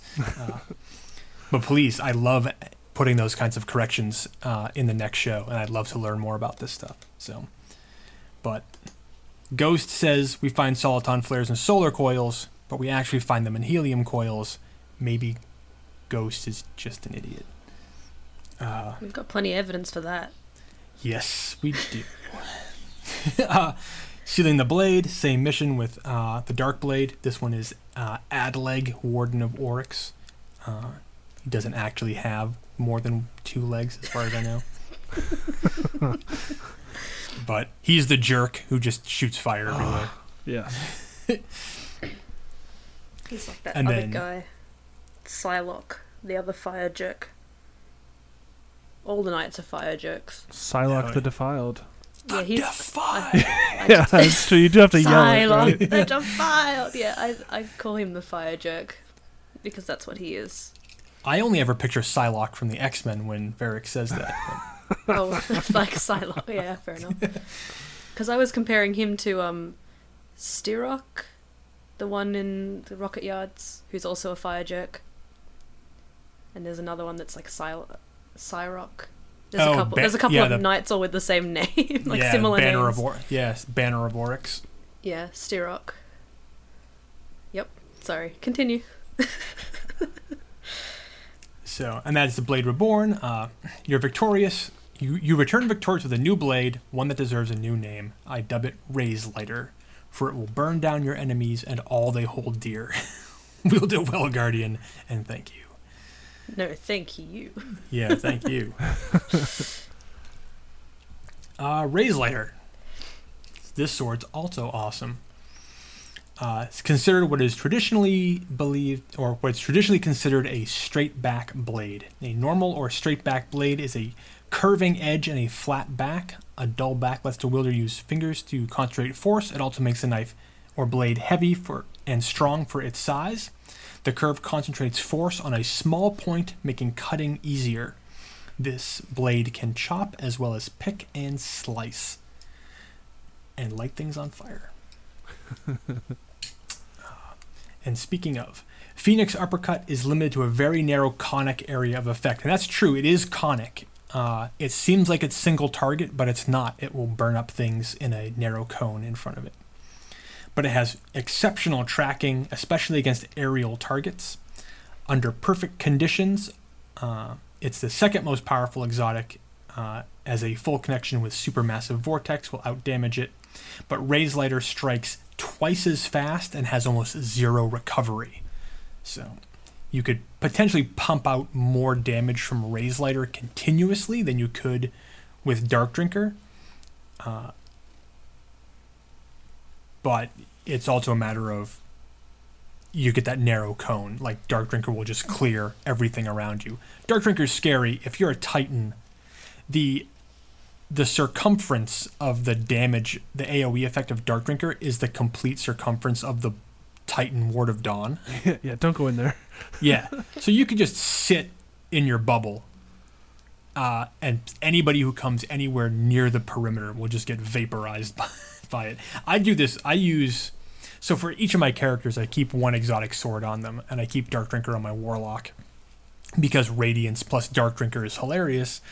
Uh, and I keep Raze-Lighter on my Titan, uh, mostly because when I play Striker, I play auto rifle, shotgun, or sidearm, and Raze-Lighter just because I'm constantly knee striking. So like you can knee charge into Phoenix Uppercut and just do unbelievable amounts of damage. Uh, but I've done this in the Crucible where I'll drop Ward of Dawn, sit down or dance in my bubble, and the second somebody comes near it, Raze-Lighter just shoots forward so quickly there's no escape. Like it will track whoever's there and just annihilate them. Uh, it's really funny. I've gotten some great like multi kills with Raze-Lighter just using phoenix uppercut. Uh, when it's drawn it burns with a solar flame which unfortunately conceals the cool design of the blade a bit Raze-Lighter was the first exotic sword shown off. Uh, it was shown off in the Court of Oryx reveal stream and was used by Laced Up Lauren to destroy poor v- uh, Vorlog. Oh, Vorlog. Uh, then what a worthless. How does how is he there, and Alak-Hul the Darkblade is in the Sunless Cell? I mean, I know why, but God, Vorlog is so worthless. Because if you were at Court of Oryx and Alak-Hul walked out, it would be a bad time. right? Alak-Hul would just wreck all the rest of those bosses. I, I love when you get Vorlog in um, Court of Oryx because it's like you see a name pop up and someone in the team shouts Vorlog and everyone just runs up the back with their swords and I you're mean, all I- standing there behind the portal waiting for him. I always, no matter what, no matter what Court of Oryx rune I've triggered, I always jump up onto the platform and stand right by the gate, just in anticipation of any of those lower ones, like yeah. Vorlog or, uh, I mean, anything that's not. Or the three Even- wizards is good to Even the three, yeah, the three wizards go down in seconds. Lokar. Uh, Any other ones Hey. you can damage without having to do something else first. yeah. So, man, now I'm imagining Alak-Hul appearing at the Court of Oryx. Yeah, it'd be awesome. It'd be pretty awesome if you if you were stuck on the underneath side and he was down there with you, and you had no vertical space to move. You would be in such trouble. He would just wreck shop. Yeah, I always Ah. I always loved the, the the card for Vorlog. I, I had to look it up just so I had the wording right because I think of it every time we get him. The ending of it, Vorlog. Listen, your name means less than me. I define it thus. Yep. yeah, and of course, Raze-Lighter, as mentioned, is the bread slicing knife. hmm Toasts and cuts at the same time. And then you can Yeah. butter it with Dark Drinker. grate the Mhm. parmesan on your spaghetti with Boltcaster, and you've got a whole picnic. I'm hungry. Yeah. Go get Got some pizza swords. in the fridge. Did you cut it with Raze-Lighter? I did not. I should have. Someone cook should it. make like a little Destiny knife set. It's just like kitchen knives oh, that look like Destiny- a tiny little Destiny version of steak the knives.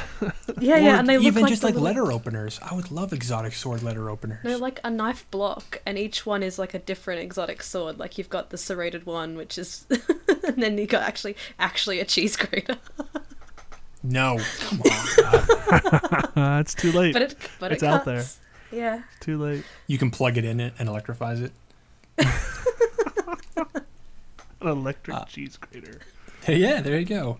You're Uh, just gonna modify all your kitchen appliances to look like things in Destiny. gonna make my toaster look like dragon's breath. Be amazing. these uh, these swords are pretty awesome, and they're huge in game. If you've ever seen a 3D printed version of these at real size, they're enormous. Uh, these swords are ridiculously long. They're ridiculously the amount of metal that goes into them must be obscene. Sort of lending credence to the idea that our guardians are ridiculously strong to wield these things, especially one-handed. Yeah. Like on a regular three swing combo, uh, you you're flipping these things around one handed. So My wrists hurt already just thinking about that. yeah, they're they're beastly. And what's also cool is so there's another sword. It's not exotic, you know, the uh, the void one we just got in the last expansion with Malak oh, Dreadfang. Dreadfang, which is that cool kris style blade. Yeah. Uh, but if you load into the tower with an exotic sword on your back and the model doesn't load, it seems like there's a placeholder sword model uh, that is used until the actual model of your sword loads, and it's a very like Buster sword looking sword model. Uh, so whether that will pop up later on in the game, I mean the precedent's set now for all kinds of cool sword style weapons. Uh, and then in Rise of Iron, we are getting an amazing modifier to the existing exotic swords. Oh yeah. So we should talk about that. Yeah, the memory of Radagast. This I cannot wait for this. Oh man. Mm. So the memory of Radagast allows the exotic swords to reflect attacks that are issued against them uh, when defending. So right now, when you defend with a sword, it sort of absorbs the attack and consumes ammunition. But with the memory of Radagast, we will be reflecting those attacks. Uh, and there was a tweet earlier this week saying that it will reflect, it will even reflect Nova Bomb, uh, Shadow Shot, and Hammer of Sol. so Yeah. Crazy. that's No- gonna be awesome. Yeah. No confirmation on whether or not it will cause those supers to damage the person that threw them, or if it'll just look really cool. Yes. Either way, it's awesome. I cannot wait to get a triple or quadruple down by reflecting some Titan's hammers back against his own team. That yeah, or or uh, like the uh, just imagine the video of of two players like ping ponging a Nova bomb back and forth a couple times. You're like- juggling Nova Bomb. You Yeah, can deliver like, it I to somebody's control point. It's like playing I just Pong. hope, I just hope that I can deflect a Titan smash. So whenever they smash, they just die. I don't- they smash, they bounce off your sword and just go flying into the sky. You actually deflect to the Titan. Deflect, deflect like uh, The Titan goes shoulder flying into his charges or knees. So this is gonna make this will make the exotic swords way more viable in the Crucible. Mm-hmm. because it will turn like a- I mean anything like if it's going to reflect supers it must reflect like so if somebody fires a truth rocket at me and I deflect the truth rocket does it go and seek the person who shot it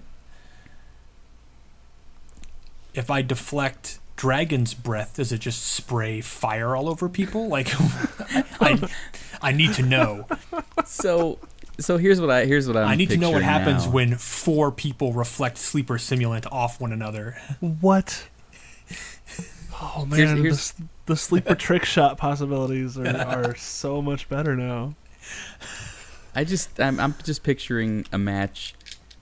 Everyone's got swords, heavy drops, and then everyone just it's like a standoff. They're all waiting to deflect stuff and no one has a gun out.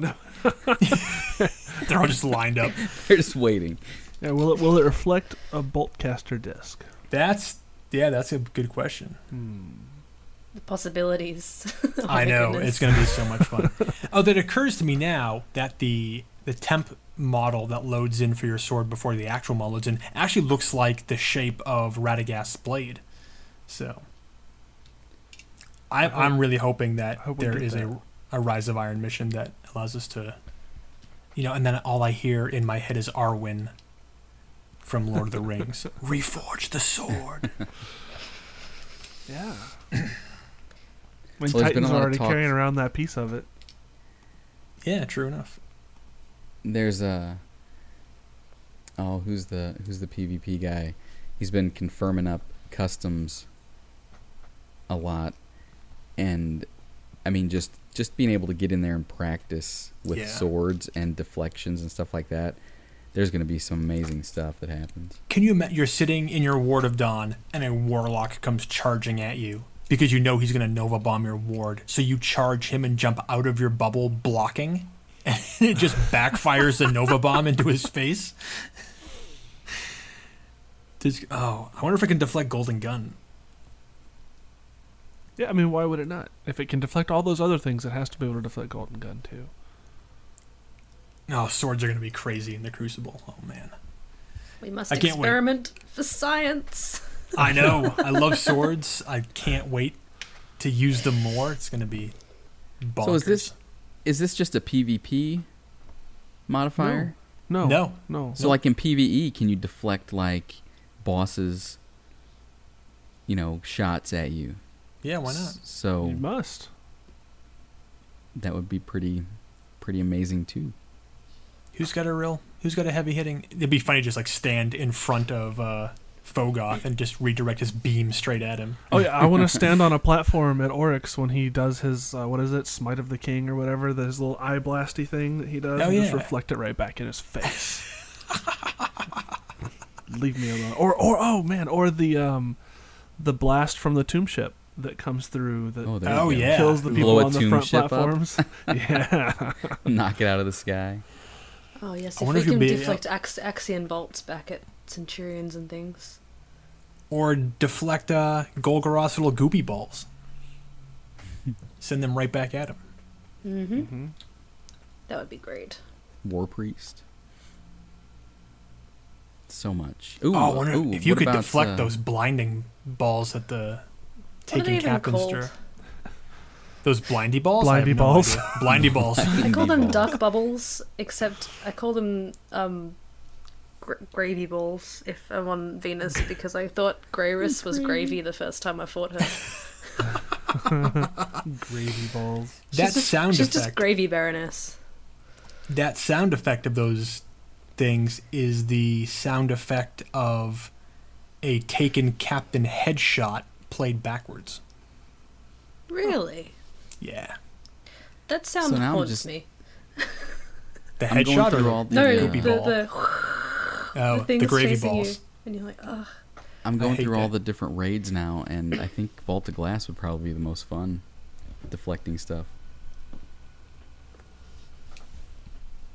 Could Oh, you imagine? yeah. Okay, so um, blocking Templar teleport and being able to reflect all his shots back at him, so you're just fine. Mm-hmm. Man, that's mean. Yeah. Unless they reflect, like, randomly. Like, there's no. Then aiming in that sort of way. Like, they just kind of bounce off, and so they could hit, but they're not targeted then. Well, that was how to defeat the purpose. Like, so what? So somebody runs Yeah, at you, that's throws true. a nova bomb. It deflects a nova bomb straight up, and the nova bomb just comes straight down on top of your head. Yeah, I guess that's. I don't know, we'll have to see. Could you deflect a nova bomb up and then jump and deflect the Nova Bomb up higher again and just Oh, keep the Nova Bomb suspended in the sky. Nova volleyball. like the old balloon game. How many? Yeah. How many bumps can you keep it in there? And then air dash away and it lands on whoever's below you. Well, you said Or- something yeah. earlier. You you said something earlier about deflecting truth rockets back at people. Let's talk about truth. Let's talk about Let's- truth. Let's get into let's get into oh, some Oh rocket yeah, launchers. rockets. Yeah, we still got rockets to cover. Yeah. Truth, the other void heavy. The other. That is not its flavor text, but that would be awesome. Although it would have been the only void heavy. The only void heavy. Truth, uh, flavor text is where you seek it. Lomar. We'll talk about him a little bit later.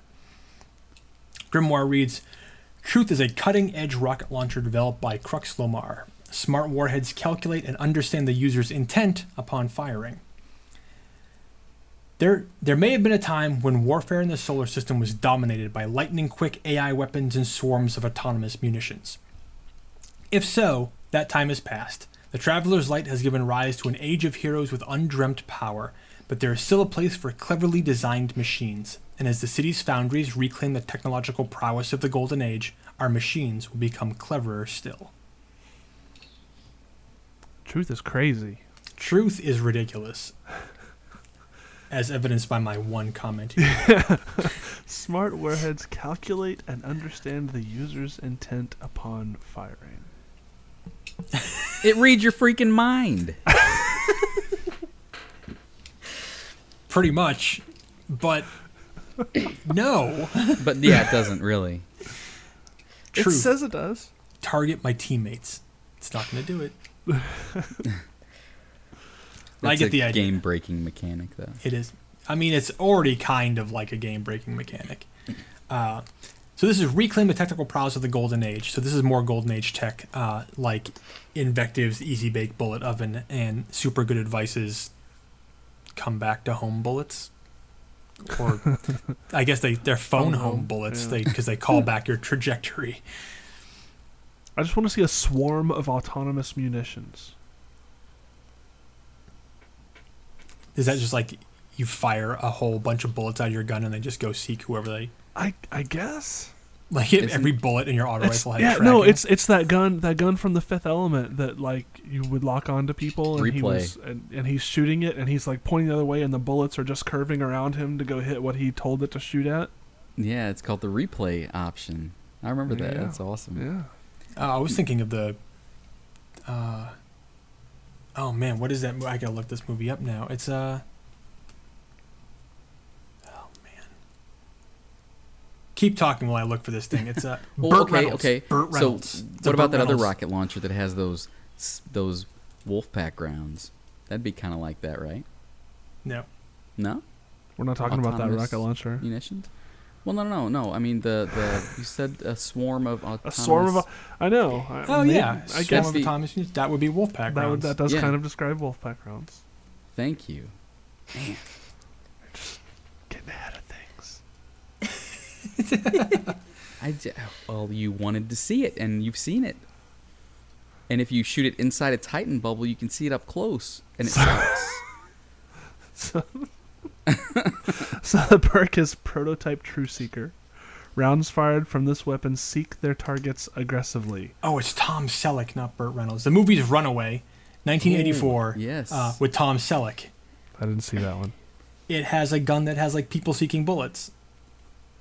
Is that the who? That's the one with uh, who's the the singer? The Gene the- Simmons. Gene Simmons is in that. Yes. Yeah. He's the evil guy with all the little Yeah. robot-y insect bug things. Yep. Tom Selleck, Gene Simmons, Kirstie Alley. Good movie. You should. Ch- it's an old movie. You should check it out. really though. It- old. it's good. It, be. I need to watch it now. Oh, they didn't make movies like that. No, anymore. no way. They They don't. don't. They don't make movies like that anymore. Okay. Anyway, Runaway, Yes. 1984. Where are, where are we? Did we read? we, we we read the perk description and we were just about to say that it is a super understatement. Very, Very. aggressive. It should say the rounds fired from this weapon seek their targets insanely. yes. Is what it should say. um, hidden perk tripod, hidden perk field scout. Yeah. the perk symbol is the Crux Lomar logo, which you can also get an emblem. It's that funny little skull thing. Mm-hmm. Uh, there's no no quest for this gun. It Uh, just drops. just drops. Uh, and the foundry is Crux Lomar, who seem to only make rocket launchers. But hey, if, if you're good at something. yeah, stick with it. So I have a note here. So the it is commonly believed that the flavor text is a reference to journalism, but the quote never actually appears in reference to the institution. The American Press Institute champions journalism's first obligation is to the truth, and the Society of Professional Journalistic Ethics Code states seek truth and report it. The truth is where you seek it is actually self fulfilling and runs counter to the discovery of the actual truth, uh, so it makes, but it does make sense for this weapon. So that truth is where you seek it is not definitely not a, a quote from any sort of journalistic uh, basis. Uh, it's very yeah, like I said, it's pretty self-serving, but it makes sense for this weapon. Uh, although the truth that said, the truth does bear a passing resemblance to classic broadcast television cameras, especially the lens hood, uh, the top carrying handle, and the viewfinder design. Older Ikegami, Hitachi, Panasonic hi-fi dis- designs are especially close, but even some of the newer Sony and Canon models bear a resemblance. Which is, and I note, made a note here.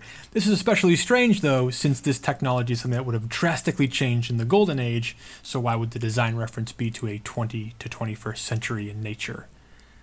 Uh, but that again goes back to our whole discussion in, in the Bungie lore episode about the gatekeepers of history. Uh, so maybe blame Rahool. I'll go with it. Smart. It's never back around, inappropriate. so- Yeah, it's not. Yeah. That the the past can be anything that he thinks it is. So maybe that's self-serving. For the truth is where you seek it. That's not a Rahool's that's not crazy. a that's not a Victor Lomar quote. That is a Rahool quote. I mean, we do have ninjas in the tower, so So glad we're No. getting yet another new Cryptarch. oh, no. Who knows? Maybe she's got her head on straight.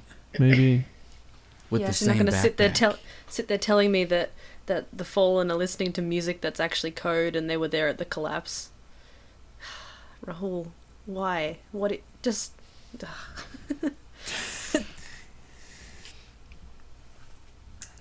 Truth Insane Tracking uh, gave rise to the Destiny Trick Shot video. and they're amazing. they really Uh, are. I don't think a week goes by where on Reddit or somewhere you will not see an insane truth tracking shot. Like it is, it's like the best revenge weapon in the game. Uh, you can fire it. I mean, just you know, videos of somebody firing a rocket and then someone blinking out of the way of the truth rocket and Yeah. then killing the person who fired it, and then you know. 15 seconds later that that rocket comes back out of nowhere and just nukes that person it's awesome uh, the only other rocket launchers in the game that come close to truth's tracking are Gjallarhorn and Hunger of Crota. So Gjallarhorn has grenades and horseshoes though, so you don't get quite the crazy sort of uh, Yeah, harder trick to dodge. shots. Yeah. But though Hunger of Crota has some pretty mean tracking on it. It's like the the poor man's truth. AKA the ghetto horn. There you go. The ghetto horn.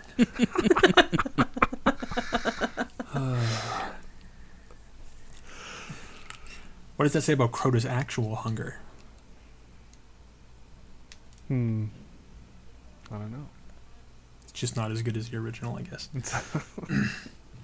Uh, for a long time, Truth was the only Void exotic. Uh, it has only recently been joined uh, by Dark Drinker. And Truth was dangerous in Voidburn, like back in the day, because Truth will, you know, Truth has no bones about blowing you up along with it. So, True. Don't forget So- the needler. That's void, right? oh yeah, that's true. Well, Void heavy, Okay. Oh, sorry. You said void exotic. I think. yeah. Yeah, So that's it's true. heavy. Well, but yeah, that, Telesto is is Void. But it is the best. well, in Voidburn now, Telesto I think outpaces almost everything. Oh yeah, I only have Telesto in a Void Burn strike. Because you just you, everything blows up. It's fantastic. I have a And- Void rocket. I think one of my raid rockets is Void. Carry that. Telesto. I'm set. Yeah, I never switch off. I mean, if I'm running, if it's a void burn, I'll. I have a really nice unseeing eye that's void, but yeah, Telesto's the way to go on void burn. Is that really the only void? Other void exotic? Yeah. Must be. Wow. Yeah, it is. Not a popular element. Which is weird because tons of Taken have void shields. It would be Uh-huh. useful. And Minotaurs, stupid Minotaurs. Mm-hmm. That's why Swordbreaker was so good. Yeah. Yeah. My favorite thing to do with Swordbreaker though was take it to the Vault of Glass and shoot Praetorians with it. Yep. so, and while amazing, truth was wholly overshadowed by Gjallarhorn in year one. That is the story of my year one. I got hard light early and I got truth early. All anybody wanted were Suros and Gjallarhorn. Yep. Whatever. I still see truth a lot in the Crucible. Like it is. oh yeah. Now the- yeah. The tripod and field scout, like having three rockets and a launcher, especially three that track so aggressively, it is a fantastic crucible weapon. And especially some of the new maps. Uh, what is the not? It's not the Oasis. The one with the man cannons. um well oh the Oasis is the location. Yes, but it's not the name of the map. Crossroads? Crossroads. Man, you you can get some amazing truth shots on that map. uh, A lot of I have, f- well, I have fired missiles. I have fired truth rockets from the ground that have tracked people as they run through the man cannon, and it just blows them right out of the sky. It's amazing. Uh, I so had fun. a uh, I had a dry rot with full auto that was void, and that was fun to take into the vault. And it also had uh, oh, what's the the run perk after you get a kill? You, Battle uh, Runner? Battle, Battle runner. Runner. Oh my gosh, I could jump into a group and shoot all my shots off, and then just sprint out of there. It was it was so much fun. Yeah. I had a invisible hand M7 that I used for the vault, which was a void shotgun, and then I got the crash from Future War Cult too with full auto and hammer forged, which is mean on a shotgun. Yeah, dry rot's rate of fire was is so high. Yeah. And that's that's truth. I mean, it's. I think truth is one of those weapons that if you've used it, you know how sort of good and utilitarian it is. Like it, it won't fail. you. For the most part, truth won't fail you. Uh, so you know it's it's rock solid if you need that that kind of stability uh, and consistency uh, in a weapon. Truth will serve you well. It will set you free. Yeah, there you go. That'd be a better quote, probably. That brings us to The exact opposite of truth. the dragon's breath. burn the world, burn it all, which is appropriate. That is all this gun does. Yes. And We'll talk about both versions of it. So the uh, the grimoire for this is from the labs of Feliz Cruz and Victor Lomar comes another shoulder assault offering built to match the incendiary incendiary fury of a legendary beast, or a, or at least the classic depictions of it. Carrying three rockets, each equipped with solar flare detonators, its power is believed too far out to far outmatch those of the mythical flying monster. But we're still hoping an actual showdown between the two will put an end to the argument. Is that a little hint that we'll get to shoot dragons with it? Well, we know dragons exist in the game, or I- I- exist in the lore. I like that little cover up there, or at least classic depictions of it. Yes. Like that's not the real dragons in the game right now. It's just the, the storybook versions. and that line, uh, carrying three rockets, each equipped with a with solar flare detonators. That describes the year one version of Dragon's Breath, not the year two version of Dragon's Breath. I'm pretty sure the flavor text has not been updated. The grimoire has not, so it might be confusing. But if you've only ever used this gun in year two, let's explain to you what the year one version of it was like. Lame. Done. It wasn't that bad. uh, so in year one, the perk was called Pyromancer, uh, and rounds fired from the weapon left a solar flare upon detonation, which is identical, is slightly larger, but pretty much the same as a uh, Sunsinger Warlock solar grenade. And the year one perks were Pyromancer, that perk, and Tripod, which means you could hold three. So, I mean, it wasn't terrible. It was limited in its usage. uh, in year two, we've got a drastically different version of this weapon. Uh, they completely overhauled it in the December update, and now the perk is called Napalm. So, release a trigger after uh, weapon fire to drop a solar damage napalm canister. Awesome. And the perks were updated to Napalm, that surplus, and who's next. If you don't know what napalm is, you can watch a documentary on Vietnam, or I can tell you right now. uh, napalm is a combination of the names of the two uh, constituents of the thickening gelling agent uh, co-precipitated aluminum salts of napath- naphthenic naphthenic Naph- naphthenic pH Naphthenic? naphthenic and Mhm. palmic palmitic acids. There you go. Uh, well, obviously, those words are so hard to say. That's why they made up the word napalm. Yeah, so It's a it takes combo. the N- Na from the first word and the palm from the second word to create napalm. Napalm B is the more modern version of napalm, and although distinctly different in its chemical composition, it is still referred to as napalm. Uh, it doesn't tell you really what it is, though. Here's what it is: it is a flammable liquid used in warfare.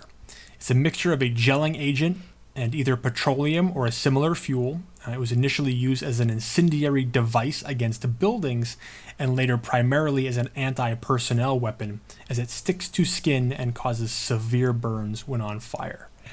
Uh, Brutal. it is a sticky firebomb.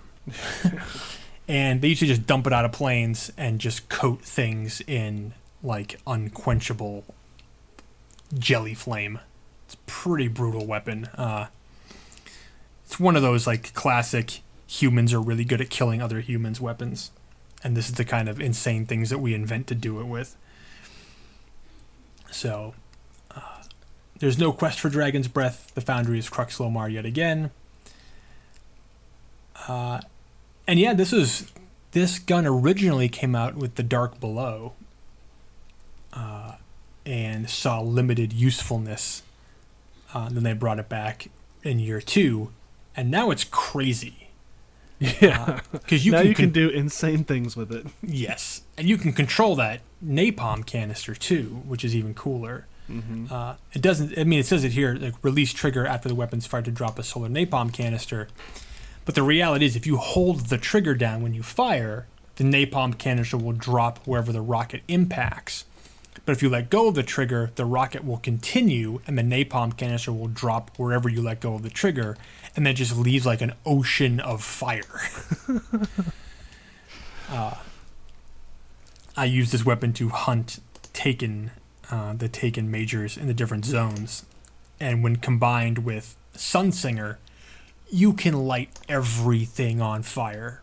Like Radiance plus your grenades plus Dragon's Breath is like an ode. The funniest place to do it is if you're in the Cosmodrome and you pick up the Taken bounty or the Taken beacon in the Cosmodrome and it leads you to that the little pass through room on your way to the divide.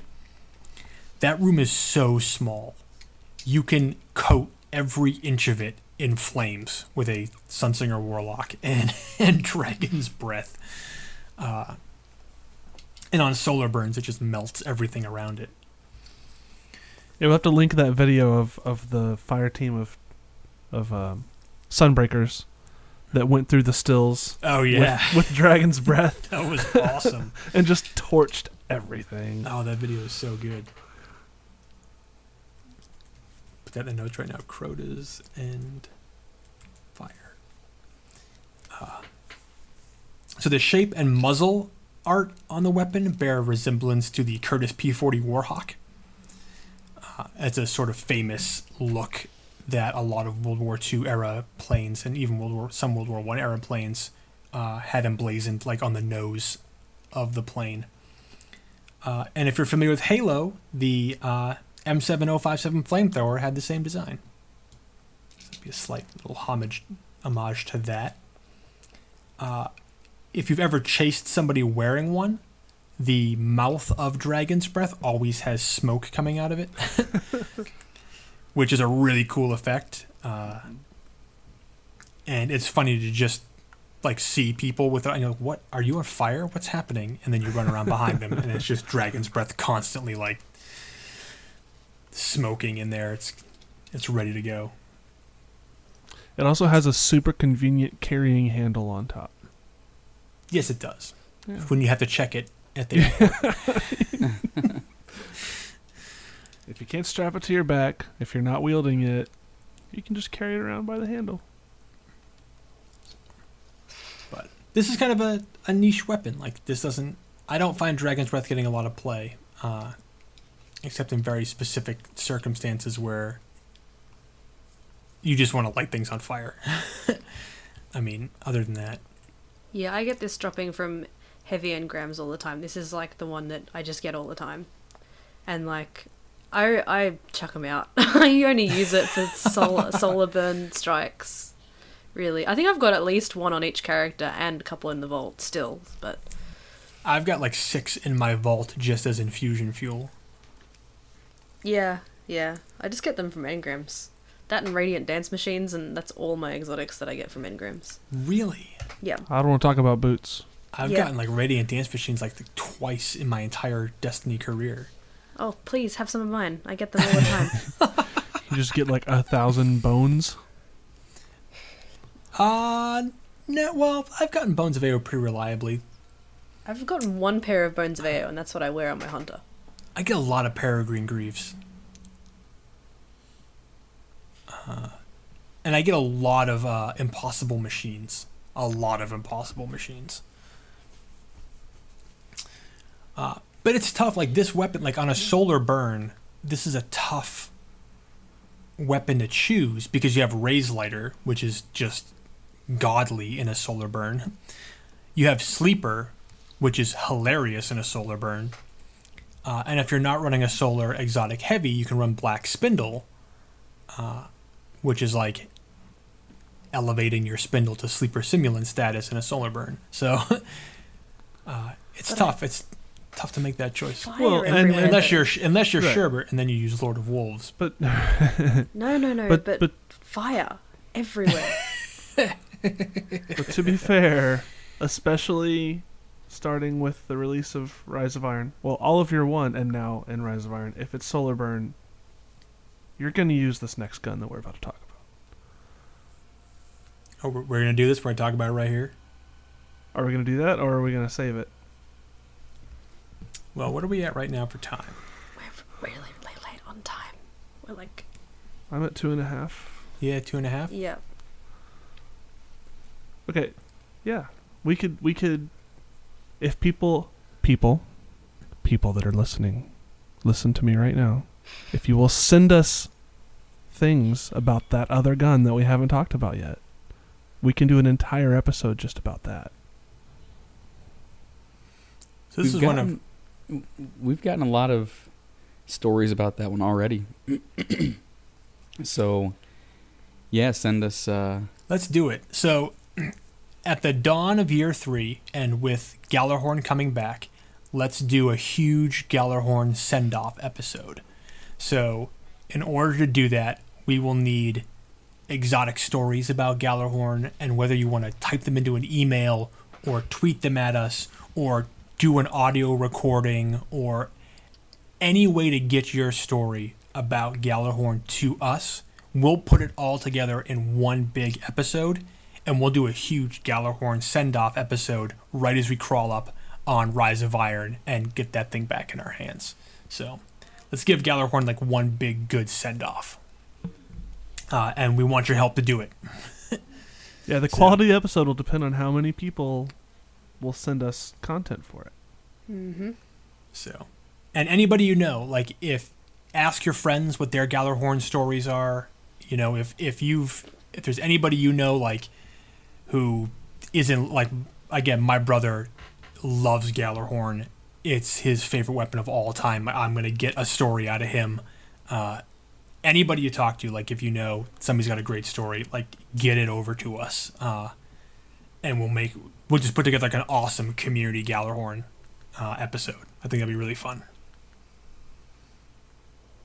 Plus, my notes on it are pretty long, so we can definitely do an enormous episode on this. So, help us out. Send us your Gjallarhorn stories in, in any format you deem appropriate. Draw us a comic about it. We'll describe show it it in on great air. detail. Yeah, we'll just we'll just put it on a stream or something. We'll we'll get it out there. We'll we'll make like a a giant Gjallarhorn time capsule. So that's So- your assignment, I guess. Yeah, homework. The first our first homework. Mm-hmm. Tell us what. Tell us your Gjallarhorn story. That's your homework. Man, I got so many good ones. Do we have do we have a, a date, a deadline for submissions? Do we know when we're gonna? I Well, know we don't usually talk about when we're gonna record specific episodes on specific topics, but if we are assigning homework, So people will be hearing this on Tuesday. So they get their stories to us by when? By like noon on Monday? Well, if it's a if you're writing to us, get it to us by Sunday. Next Sunday. What is next Sunday? I'm pulling up a calendar. This episode, what? That's not right. This episode airs August 9th, Oh, yeah. Next Uh, Sunday's the 14th. the 14th. Get us get us your Gjallarhorn story by the 14th. If you're giving it us your story in audio format, uh, give them until Monday. Right. So the idea is we're going to record on the evening of the 14th Yes. and edit during the day on the 15th. Yes. So if if it's something we have to read, we have to have it before the evening of the 14th. If it's a little bit later than that, but it's audio, it can still be edited in because we won't need that for the recording session. Yeah. We just won't be able to do any intros or anything. So if you Right. record something for us, make sure and give us all your pertinent information up front, um, as far as who you are, what you're. Yeah, include that in the recording so that we don't have to say who you are. we'll just drop them in randomly. yeah. All right. Yeah. Do I mean I think there's, I mean that'll that'll make an awesome episode. Like we'll, we want to hear everybody's stories. Uh, you know, Gjallarhorn is the weapon that made us all legends in year one. Uh, so tell us tell us your story about it. Hey Bungie, if you're listening, we want to hear your stories too, or any other podcasters, streamers, anything. Just uh, shoot them to us, and we'll. Man, this episode's gonna be long. Oh my god, you're editing, right, Gabble? This episode or the Gjallarhorn Uh, The episode? Gjallarhorn episode. yeah, we'll Dang figure it. it out. Well, it might not be released on Tuesday. Let's just put it that way. If, but you know what? If it's delayed, it's be- that that would just mean that we got a lot of really awesome stuff. So it'll be a really great episode. So Yeah. there you go. Mm-hmm. Awesome. All right. Well, Take us out. Uh, man, I am. I'm glad we're done because I am dying here. I'm getting over a head cold, and my. Luckily, it didn't hit me during during my vacation, but the more I talk, the worse my voice gets. So that's it. Gjallarhorn, send us stories. We're done. Exotic weapons, your one and two are almost finished. That's amazing. So- Short of Gjallarhorn, we've talked about every exotic weapon in the game, in in pretty good depth. So and, and some that And didn't make several it into the that are game. not in the game. Yeah. and one that will be in the game in like a month and a half. There you go. well, and uh, I like. Hang on a second, um, because I mentioned this in a tweet that we had a hundred over a hundred ratings now on iTunes, and of those, um, we're actually up to like hundred and three, and we've had uh, 81 that left feedback, left uh, an actual review, and there was one that was was pretty great. The title was great. I'm I'm just gonna read it real quick. Fill your lore hole with this. great podcast. I listen. I like to listen late at night while running strikes with the lights turned down low. At least until my wife caught me. That's Amazing. the real C spab. this is, so this is the new precedent. We're not going to read your one star reviews, but if your reviews are hilariously amazing, we might read them. Oh man, yeah. There's some there's some good ones. I love Uh, it. And actually, when we got that, I read I went back and read through every review we've gotten again because I, I like I said I read them all, and usually it's me sharing them with with the group um, as they come in. But uh, I I went back and read through all 81 that we currently have uh, a couple nights ago, and man, they're so good. I, I love I love reading these, and I I'd love to read some more. Uh, so leave us some reviews and uh, and oh man, it's it's great. Thank you. And there's a there's a practical reason for that too, right? Ratings and reviews on iTunes increase our visibility a lot. So. Yeah, yeah, absolutely. if you don't mind Um, taking a minute, we greatly appreciate it. It's and they're fun. So that's it. Let's uh, get the Gjallarhorn show going, and we will talk about that one next time. Yeah. Or, or maybe not. Maybe we'll save it for a week. Yeah, depends on how much. if, if we get a lot of people last minute saying, "Oh, I forgot to send my story," and maybe we'll maybe we'll hold off a week, give it a couple Yeah. weeks to So build. Which which so. which would mean we would record a different topic, right? oh Yeah, man, but- so we got notes for that. Yeah. And we'll be back. We'll be back to non-exotic stuff. I think we're going to take a break from this. We had a, that amazing interview with uh, Kirsten Potter to help break up these exotic episodes. So we're going to start injecting a little bit more stuff like that. We'll be back with like ignored lore and and some of the more traditional formats. We got a lot more to cover. So because there still is exotic armor. there is. We got we got tons of requests for other stuff though. So Oh, I know, I know, but we're we're ready for that whenever the the mood strikes us. So we got to with jam the lights what we down can low before. Rise of Iron starts. All right. We, we could record a new episode every day between now and when Rise of Iron starts and still not be done. So That is very true. yeah, someone we actually had a review that someone or maybe it was an email that somebody said, uh, "Love the show, keep it up. I hope you guys don't run out of lore to talk about." Not gonna Yeah, happen. It's not, Not gonna happen. Not anytime soon, at least. So, all right, let's get out of here. See Yes. y'all. good night. Good night. Have a good one.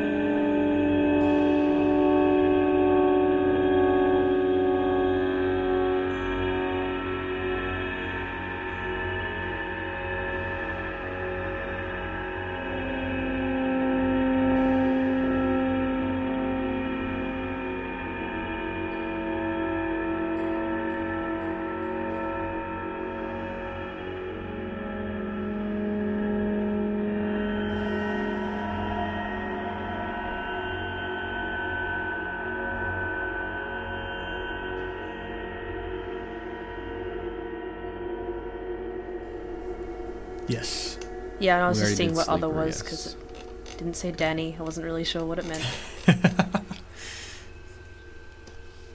yeah, Damn that scroll. I'm gonna send you a sure. mouse. If it doesn't disconnect all the time, that'd be great. It reminds me of the Red Queen from Devil May Cry 4. The gun that Nero has to rev up on his back. Not the gun, I'll, the sword that he has to rev up. I'll not scroll when I can just click and drag a scroll bar. Is it? That's Oh, really bad. fine. Um, If I'm just doing yeah, it it's- I mean, like a hear it. though, like that. I don't know. It doesn't scroll. Ah, it's so annoying. It's like it just it's like the wheel locks up and my finger just slides on it and nothing is happening. Well, just don't talk and scroll at the same time. That way we can just mute your track. Okay. Yeah, 'cause that's fun. muting a I'll make sure to I'll make parts. sure to scroll every time I take a breath. Please do. Yeah. Wait.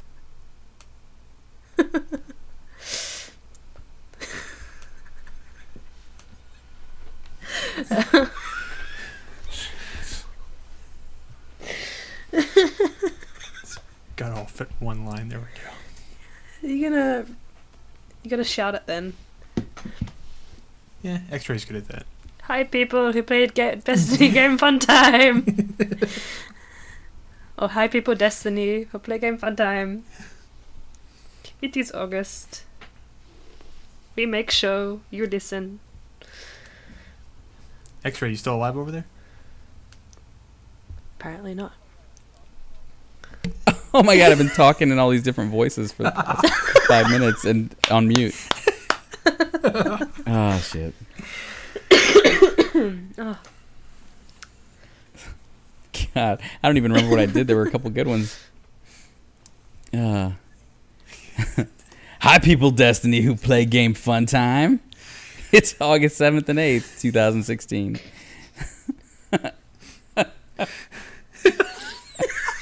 we can't use that.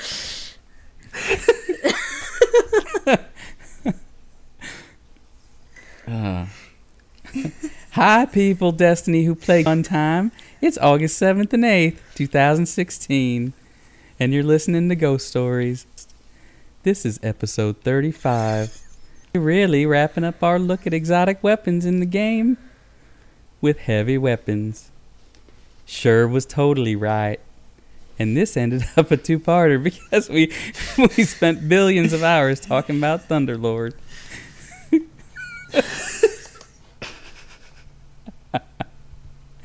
oh man, I can't even do it. All right, what are we gonna? Uh, uh